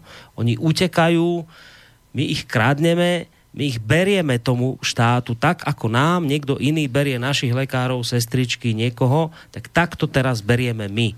Proste takto to treba chápať. To je nič iné, to, to nie je dobročinnosť, to nie je dobrosrdečnosť, to nie je žiadna kresťanská láska, že my teraz pomáhame. My berieme tých ľudí. Rozumiete? Toto si treba uvedomiť. A teraz to nehovorím preto, lebo chcem byť v zhode s týmito dvomi pánmi. Mňa nič k ním neviaže. Ja nepotrebujem to kvôli tomu robiť. Ja len opakujem to, čo mi tu hovorili títo ľudia, ktorí tu sedeli v tomto štúdiu.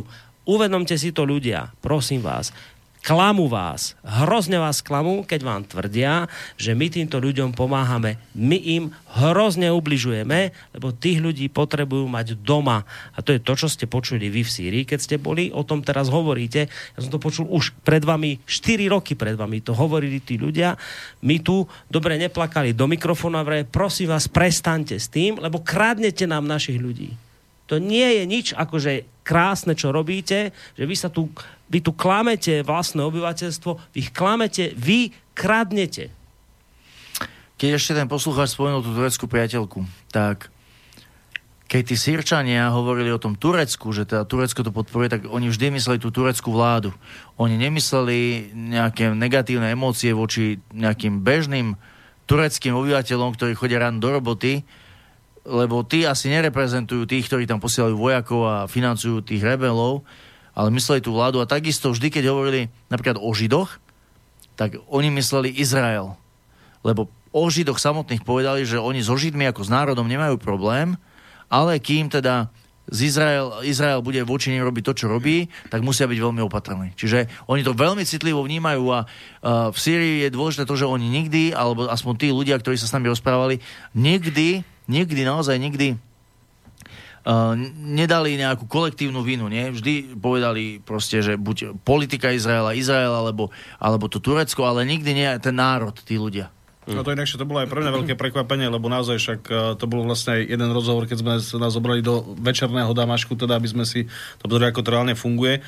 A naozaj za 7 rokov, čo tam majú tí ľudia vojnu, že tam necítiť v nich uh, tú zášť proti vyslovene tým obyčajným obyvateľom tej mocnosti, no, ktorá na nich útočí teda že nejakú nenávisť. Som proste mu povedal, a to bola aj priama teda otázka, a teda nie, však nech sem prídu na dovolenku a tak, my proti nim nič nemáme. Proste pokiaľ budeme žiť v miery, nebudú mať nároky na naše územie, pokiaľ nám nebudú naozaj reálne robiť zlá, ako to, čo sa teraz robí, tak my budeme práve že šťastní, keď tí ľudia budú chodiť na dovolenky z Turecka, z Izraela. Či z Turecka, či Izraela, absolútne žiadny problém. A to ako bolo aj pre mňa také prekvapenie na to, keď niekto 7 rokov po vás dupe a neviem čo, a povedať takéto slova, klobúk dole. Teda. Mm. No dočítam ešte ten mail od Matúša a potom aj na ďalšie, lebo ich tu dosť. Uh, keď som bol v Turecku, stretol som veľa moslimov a musím povedať, že normálny, skôr konzervatívne založený Slovák má s tzv. umierneným alebo nepraktizujúcim moslimom veľa spoločných názorov. Pravdou ale je, že som sa nestretával veľmi s veriacimi alebo prísnymi moslimami, ktorí sú v Turecku stále v menšine. Perlička na záver, zakladateľ moderného Turecka Ataturk bol ateista a s Erdoánom mal spoločné asi len toľko, že to bol tiež Turek, napísal na Matúš. E, ďalší mail. Dobrý večer, tí Turci predstavujú umiernenú opozíciu, alebo oni bojujú zasa za inú stranu. Koľko je tam vlastne bojujúcich strán. Bol ISIS umiernená opozícia, USA, Turci, Kurdi, Irak? Pýta sa. Pýta sa Majka.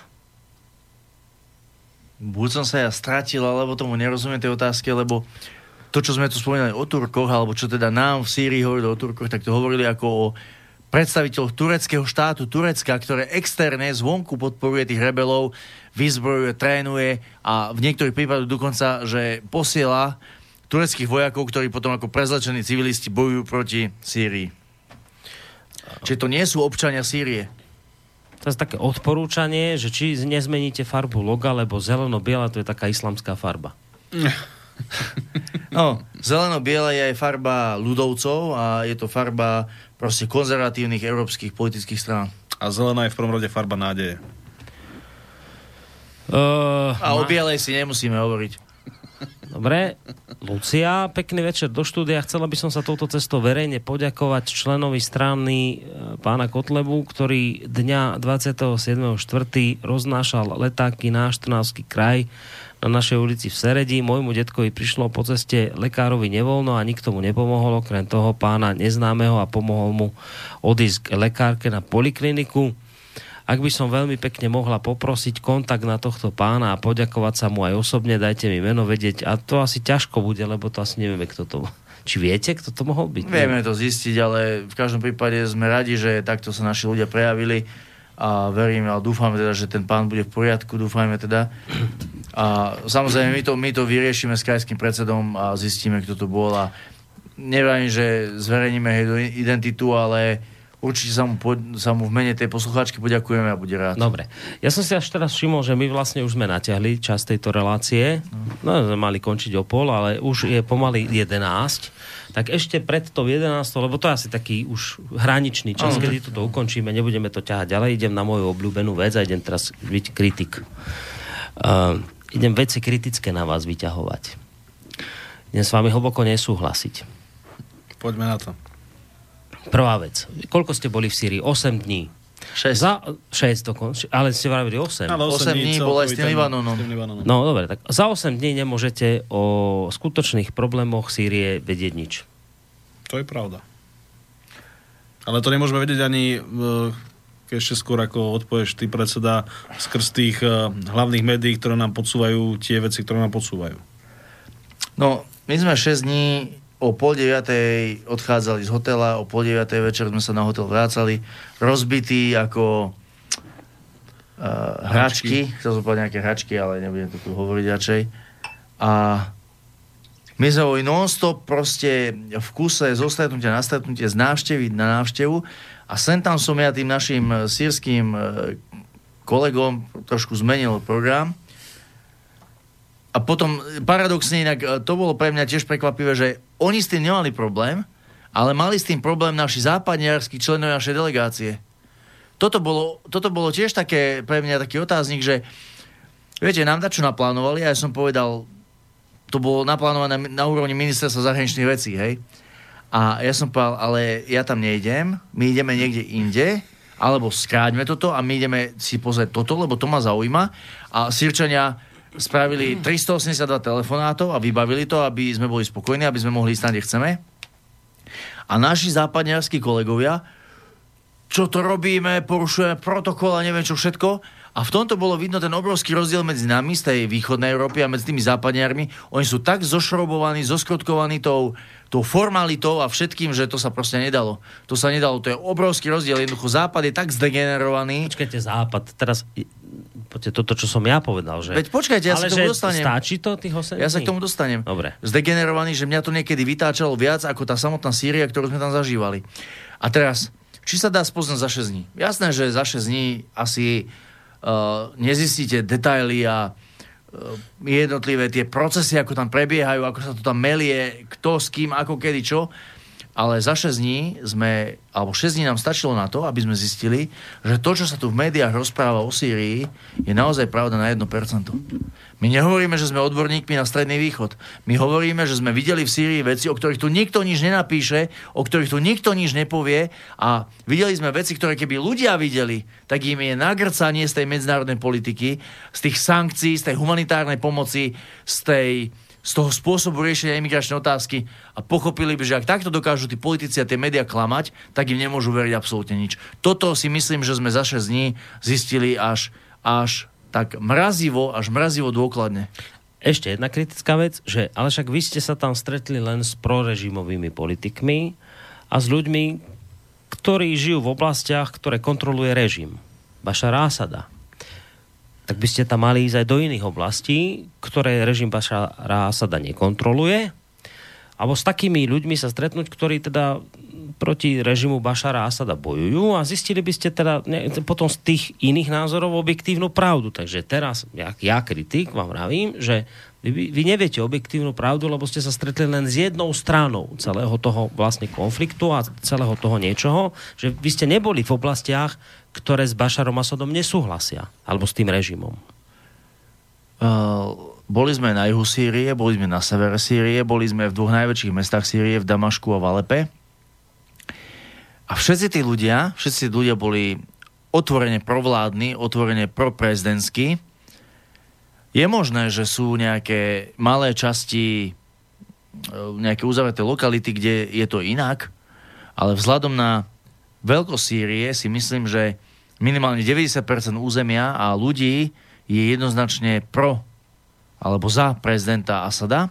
A tým pádom je jasné, že tých 10%, alebo možno 5%, alebo koľko to je, uh, nemusí mať rovnaký názor, ale aby proti regulérne zvolenej vláde a prezidentovi bojovali prostredníctvom samopalov, diel, útokov a chlorových granátov, tak to je ako keby naša strana, ktorá má teraz 8% v parlamente, povedala, že nerešpektujeme vládu a nebudeme proti nej rieš bojovať návrhmi v parlamente, ale zoberieme si granátomety a ideme to vláde vysvetliť.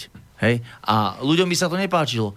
Čiže, čiže my to úplne vnímame tak, že samozrejme nevideli sme úplne tú Sýriu, ale videli sme uh, obrovskú podporu v mestách. Damašk má pred vojnou mal viac ako 10 miliónov obyvateľov, teraz má 6 miliónov, ale pomalo 6 miliónov, teraz má 3 milióny obyvateľov a z tých 3 miliónov a 10 v Damašku, alebo teda 6 v Damašku, e, sme v podstate nevideli nikoho, kto by mal nejaký iný ako provládny alebo proprezidentský názor.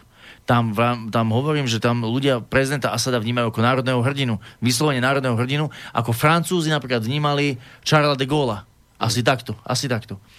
A v tých oblastiach na severe sme sa stretli aj s ľuďmi, ktorí neboli otvorene provládni, alebo ktorí neboli úplne provládni. To boli napríklad tí predstaviteľ Červeného kríža, ktorí proste otvorene povedali, že oni pomáhajú aj tej druhej strane, pomáhajú aj tým útočníkom, pomáhajú aj tým rebelom, lebo pre nich je to človek ako človek a oni proste pomáhajú všetkým.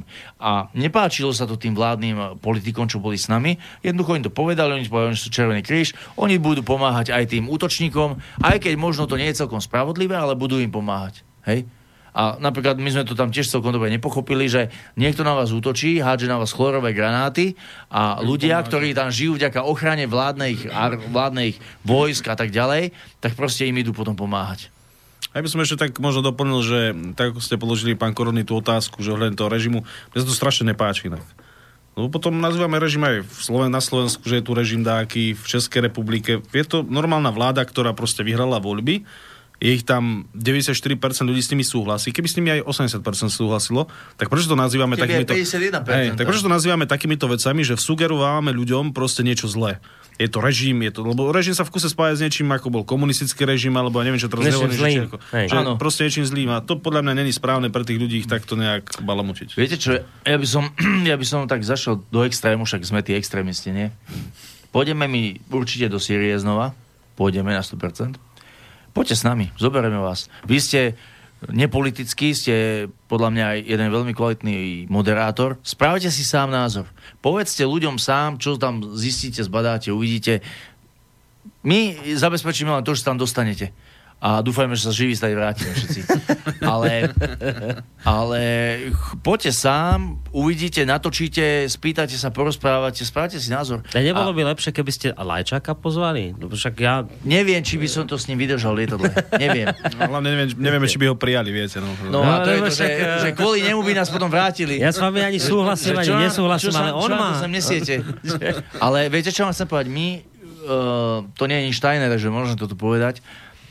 V tej ďalšej návšteve, ktorú chceme zrealizovať, už nechceme ísť ani do Alepa. My chceme ísť severne. My chceme ísť do tej oblasti medzi Alepom a Tureckom, kde ešte teraz prebiehajú tie zrážky, aby sme tam zažili, ako to vnímajú ľudia, ako to proste v skutočnosti tam tí aj civili, aj vládni vojaci, aj civili proste vnímajú.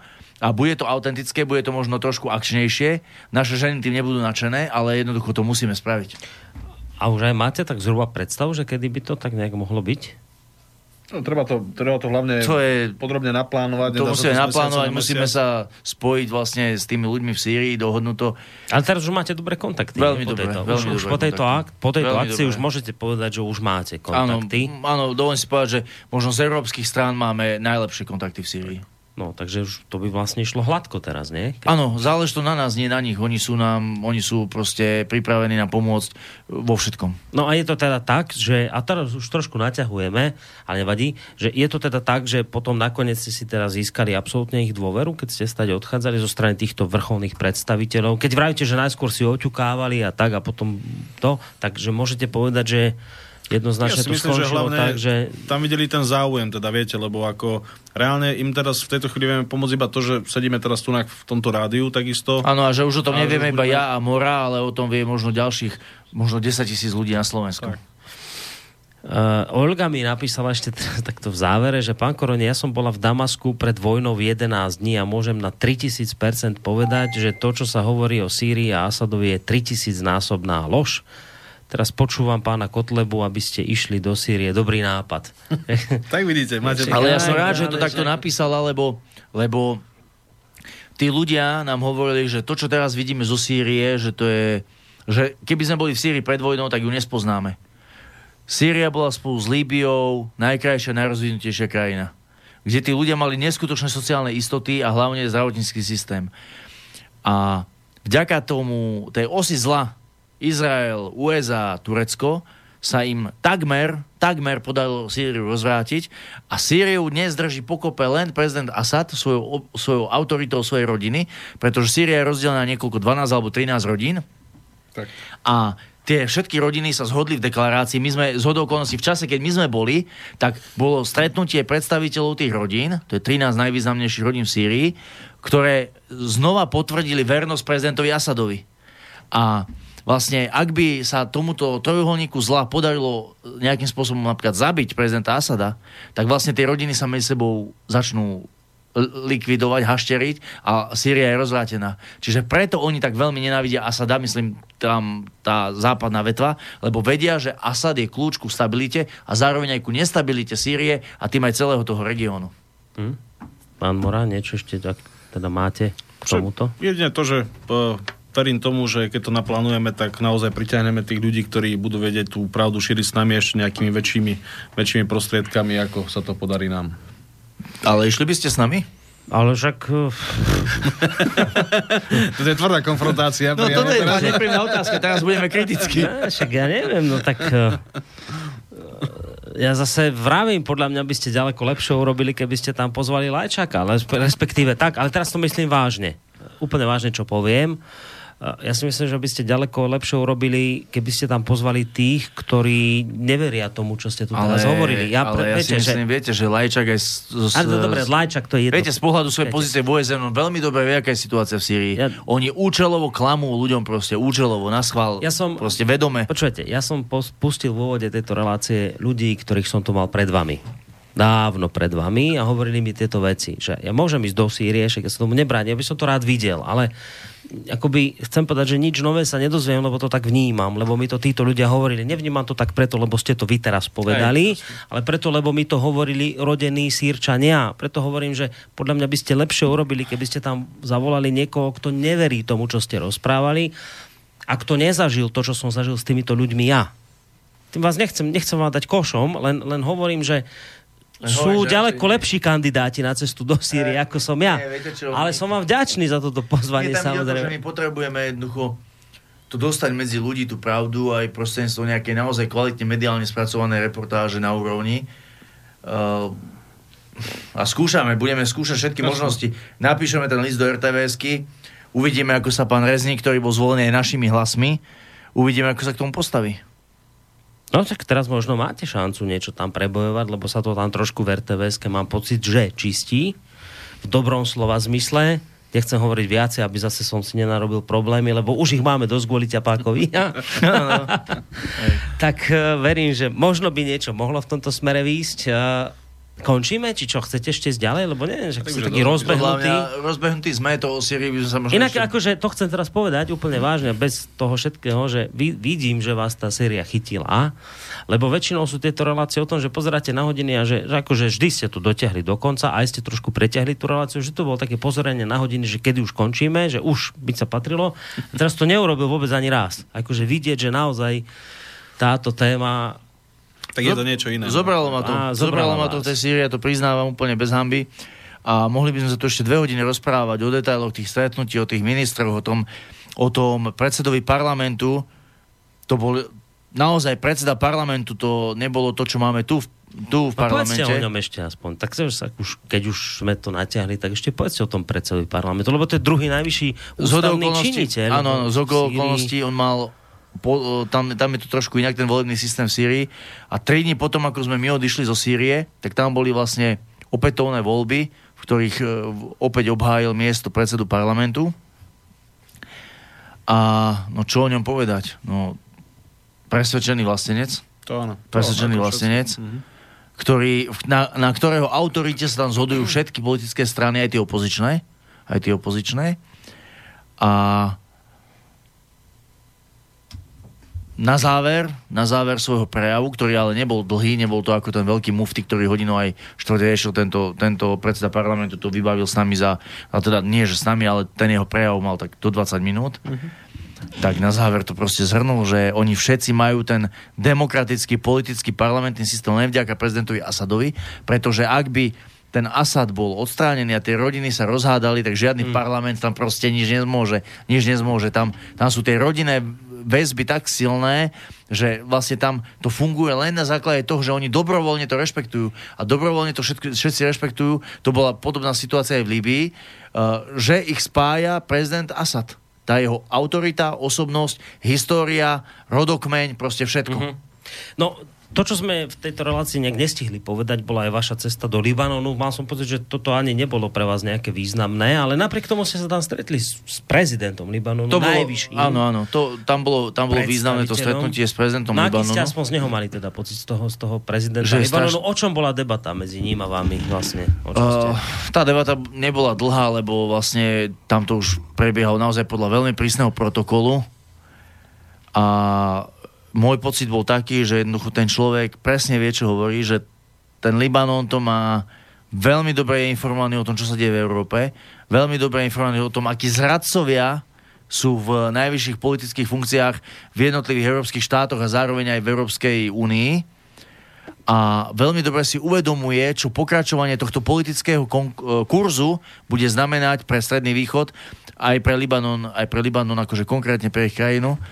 A on vlastne na nás apeloval, aby sme ako delegáti tejto európskej skupiny uh, išli a nebáli sa povedať pravdu, pretože aj v Libanone, že bolo mnoho takýchto stretnutí delegácií, on dokonca mnohých prijal a nakoniec toho nebolo nič absolútne. Takže Ako v rámci toho Libanonu dosiahli aspoň eh, ten západ to, že naozaj to tam pozápadnili doslova. Teda, Áno, akože to, takýto pocit ste z toho Ale to bolo z môjho pohľadu, ja to vnímam veľmi negatívne. No, to mesto je Ja to vnímam negatívne. Ja keby, som si, ja keby som si osobne mal vybrať, či mám žiť v Libanone, kde je nepochybne vyššia životná úroveň a, ako v Sýrii, ale je tam absolútne na každom metri štvorcovom totálne silný západný americký vplyv. Alebo v o mnoho viac zničenej Sýrii, ktorá je ale slobodnou krajinou a tí ľudia sú tam slobodní, tak ako neváham ani minútu, berem Sýriu. A takto ste to hej vnímali, Určite, že Sýrčania určite, sú slobodní určite. ľudia, že v ťažšom rozpoložení životnom, sociálnom a Áno. akokoľvek inom, ale slobodní. Áno, a Lib- Lib- Libanončania, že lepšie na tom ekonomicky tak a, a, a onak. Ale že- Libanon je už vybavený podľa Ale mňa. to už je, už, už to je západné, hej, smerovanie. No, To už je silno. To, to nie, že západné, to je videli? čisto americké. A čo ste tam videli? Čo Tam sú americké univerzity, McDonaldy. americké vlajky všade, proste, to je katastrofa. Tá, to už naozaj, tam hovorím, tam už keby ste prišli tam a neviete, že ste v Libanone, že vás proste iba vysadia niekde v tom meste, hej, teda, že ste v Bejrúte, alebo ste niekde po No, Viedni, no. alebo ja neviem, Nie, nie vo. Viedni. Viete, čo mne ten Libanon, ten Beirut, teda Beirut samotný, mne pripomínal ako nejaký skôr New York. No, to je proste veľké mesto. Americký štýl, a- so všetkým, proste, no zlé, úplne zlé. A Sýria vám toto nepropomenala, hej, že tam To ani len- náhodou. ani len- Sýr, viete, čo Sýria vo mne evokovala? Výjsť z hotela a ísť sa proste prejsť niekde úplne len tak. Úplne len tak. Tam ste nemali žiadny pocit nejakého nebezpečia, alebo, alebo proste, ako Jano na začiatku povedal, že veľmi pekná krajina, videli sme ju z lietadla, kde ten vojenský let kvôli zlému počasiu letel vo veľmi uh, malej výške, my sme leteli vo výške do 3000 metrov, to znamená vo výsadkárskej výške, veľmi malej. V podstate ste videli detaily krajiny, a, lebo niekedy sme išli ešte aj nižšie. A jednoducho, je, jasné, je to ten taký africký ráz, alebo ako by som Mhm. povedal, taký, taký tropický púšťovité, nejaký, no. také púšte a takéto tak. hnedé všetko, No, také áno, púšte, no. ale nie, boli tam obrobené polia, naozaj, oni, mali, oni museli mať tú polnospodárstvo pred vojnou na neskutočnej úrovni, lebo ešte teraz bolo to veľmi dobre spracované. Ale v tom, v tom v tej Sýrii mňa osobne to normálne nutilo výjsť z hotela a ísť proste niekde von, ísť. No to Aj bol, keď- a, nechcem provokovať, ale či to tými ženami peknými. Nie, nie, nie, teraz hovorím o tej, o tej prírode, o tej krajine, teraz ako nehovorím vôbec o... Ale aj ten život aj v tých uliciach, lebo keď sme aj prechádzali tou ulicou, taký spontánny, to spontánne proste- to bolo, úplne spontánne, prirodzené, t- také nehrané. A ten Libanon to bolo No, to, to, ako, ako v Bratislave, keby ste Tak, boli. to, už, to Čistá Bratislava. Na... Máte taký pocit z toho, že Sýria, ja neviem, či sa dobre spýtam, možno je to blbá otázka, že Sýria je taká posledná slobodná krajina? No, p- veľmi slobodná krajina bola Ukrajina. Preto som aj písal tomu prezidentovi Janukovičovi, že to nesmú si nechať Ukrajinu zobrať. Uh, dopadlo to na Ukrajine tak, ako to dopadlo, všetci vieme.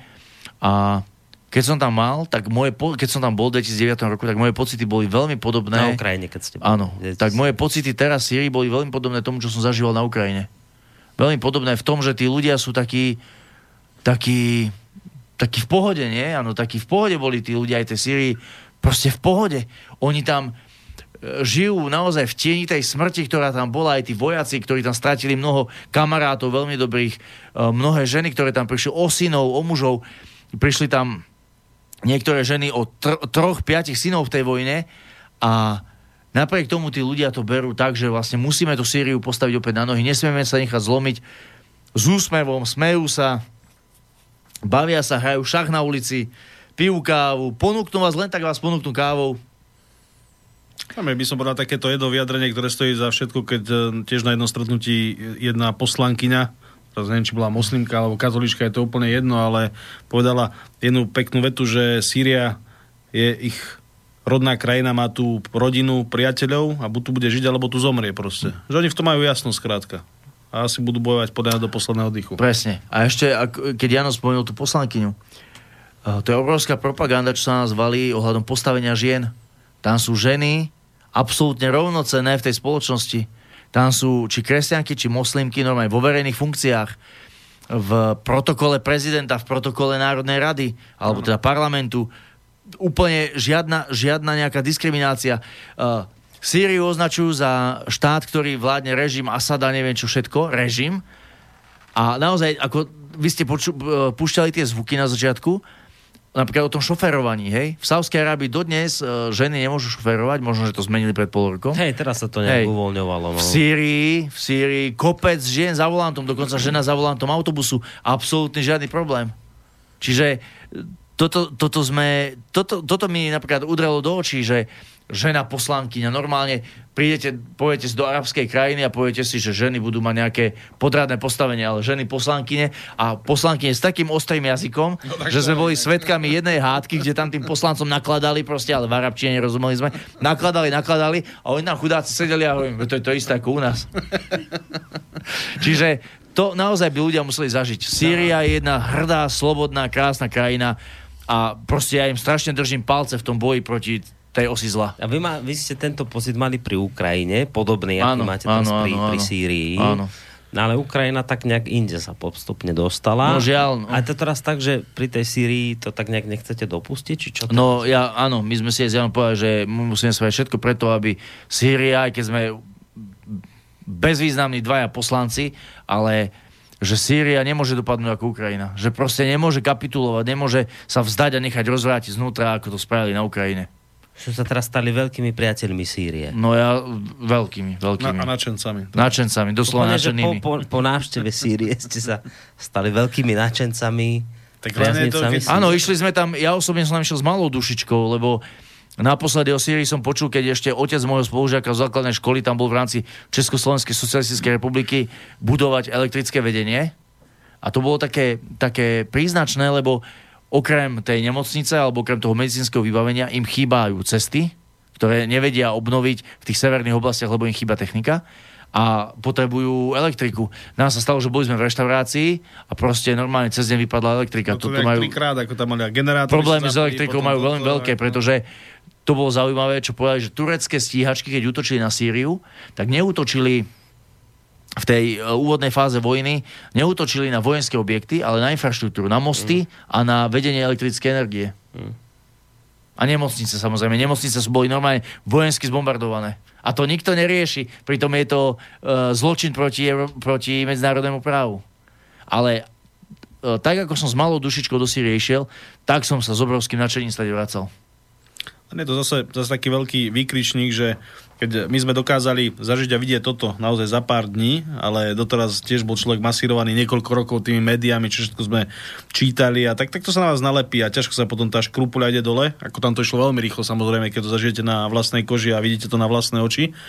Ale potom si zoberte, že akú demagogiu šíria o hocičom inom proste. No. O hocičom inom.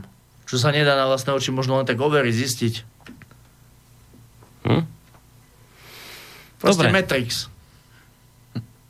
Matrix, mediálny Matrix a politický. Dobre, tak sa majte pekne, do počutia. Ideme, ideme, do počutia. do Ďakujem za pozornosť a pokračujeme ďalej s bojom za oslobodenie Sýrie. Dobre. Lebo inak neodišli, musím to takto.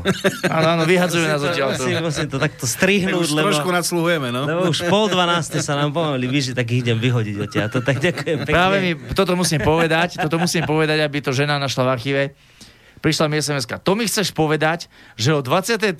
v noci ste ešte v rádiu. Nič, ja som už teraz tak predvídal, že by už mohlo byť zle. Počkať, ešte jeden mail nejaký došiel, tak ten ešte prečítame. K tomu letu a odrobeným, obrobeným poliam Sýria bola obilnicou Blízkeho východu od čias, ako Mm. Izrael obsadil Golánske výšiny. V riekach Damasku nie je voda. Izraelci sa len tak mimochodom spýtali, že čo je s tou obilnicou. Ďakujem za reláciu, napísala Olga. Áno, o tej obilnici hovoril v podstate aj Jalal Sulejman, ktorý sa v Sýrii narodil, žil tam a hovoril o tom, že Sýria svojho času vyvážala obilie do zahraničia. Aj Ukrajina. A Ukrajina tiež. Hovorím, to je úplne podobný scenár. Ale Ukrajina sa vymkla a pri Sýrii to už nechcete dopustiť, tak budete robiť všetko preto v rámci možnosti, aby teda nejako... No a teraz už treba všetko v rámci možnosti, aby ste si to doma úplne nerozhádali, tak sa lúčime veľmi pekne s uh, Marianom Kotlebom, predsedom ľudovej strany naše Slovensko. Ďakujem pekne, do počutia, a s Janom. Morom, poslancom tejto strany, do počutia aj vám. Pekný večer, ďakujem. No a ďakujeme aj poslucháčom, ktorí s nami ostali až do tejto neskorej uh, hodiny. Spolu s mojimi dnešnými hostiami sa s vami lúčia Boris Koroni. Do počutia.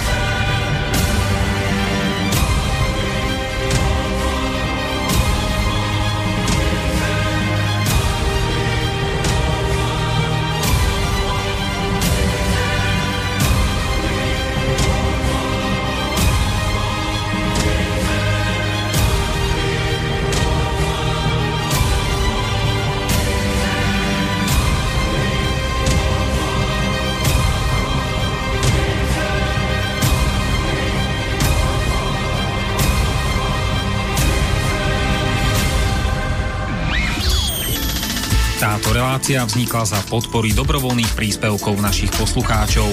I ty sa k ním môžeš pridať. Viac informácií nájdeš na www.slobodnyvysielac.sk Ďakujeme.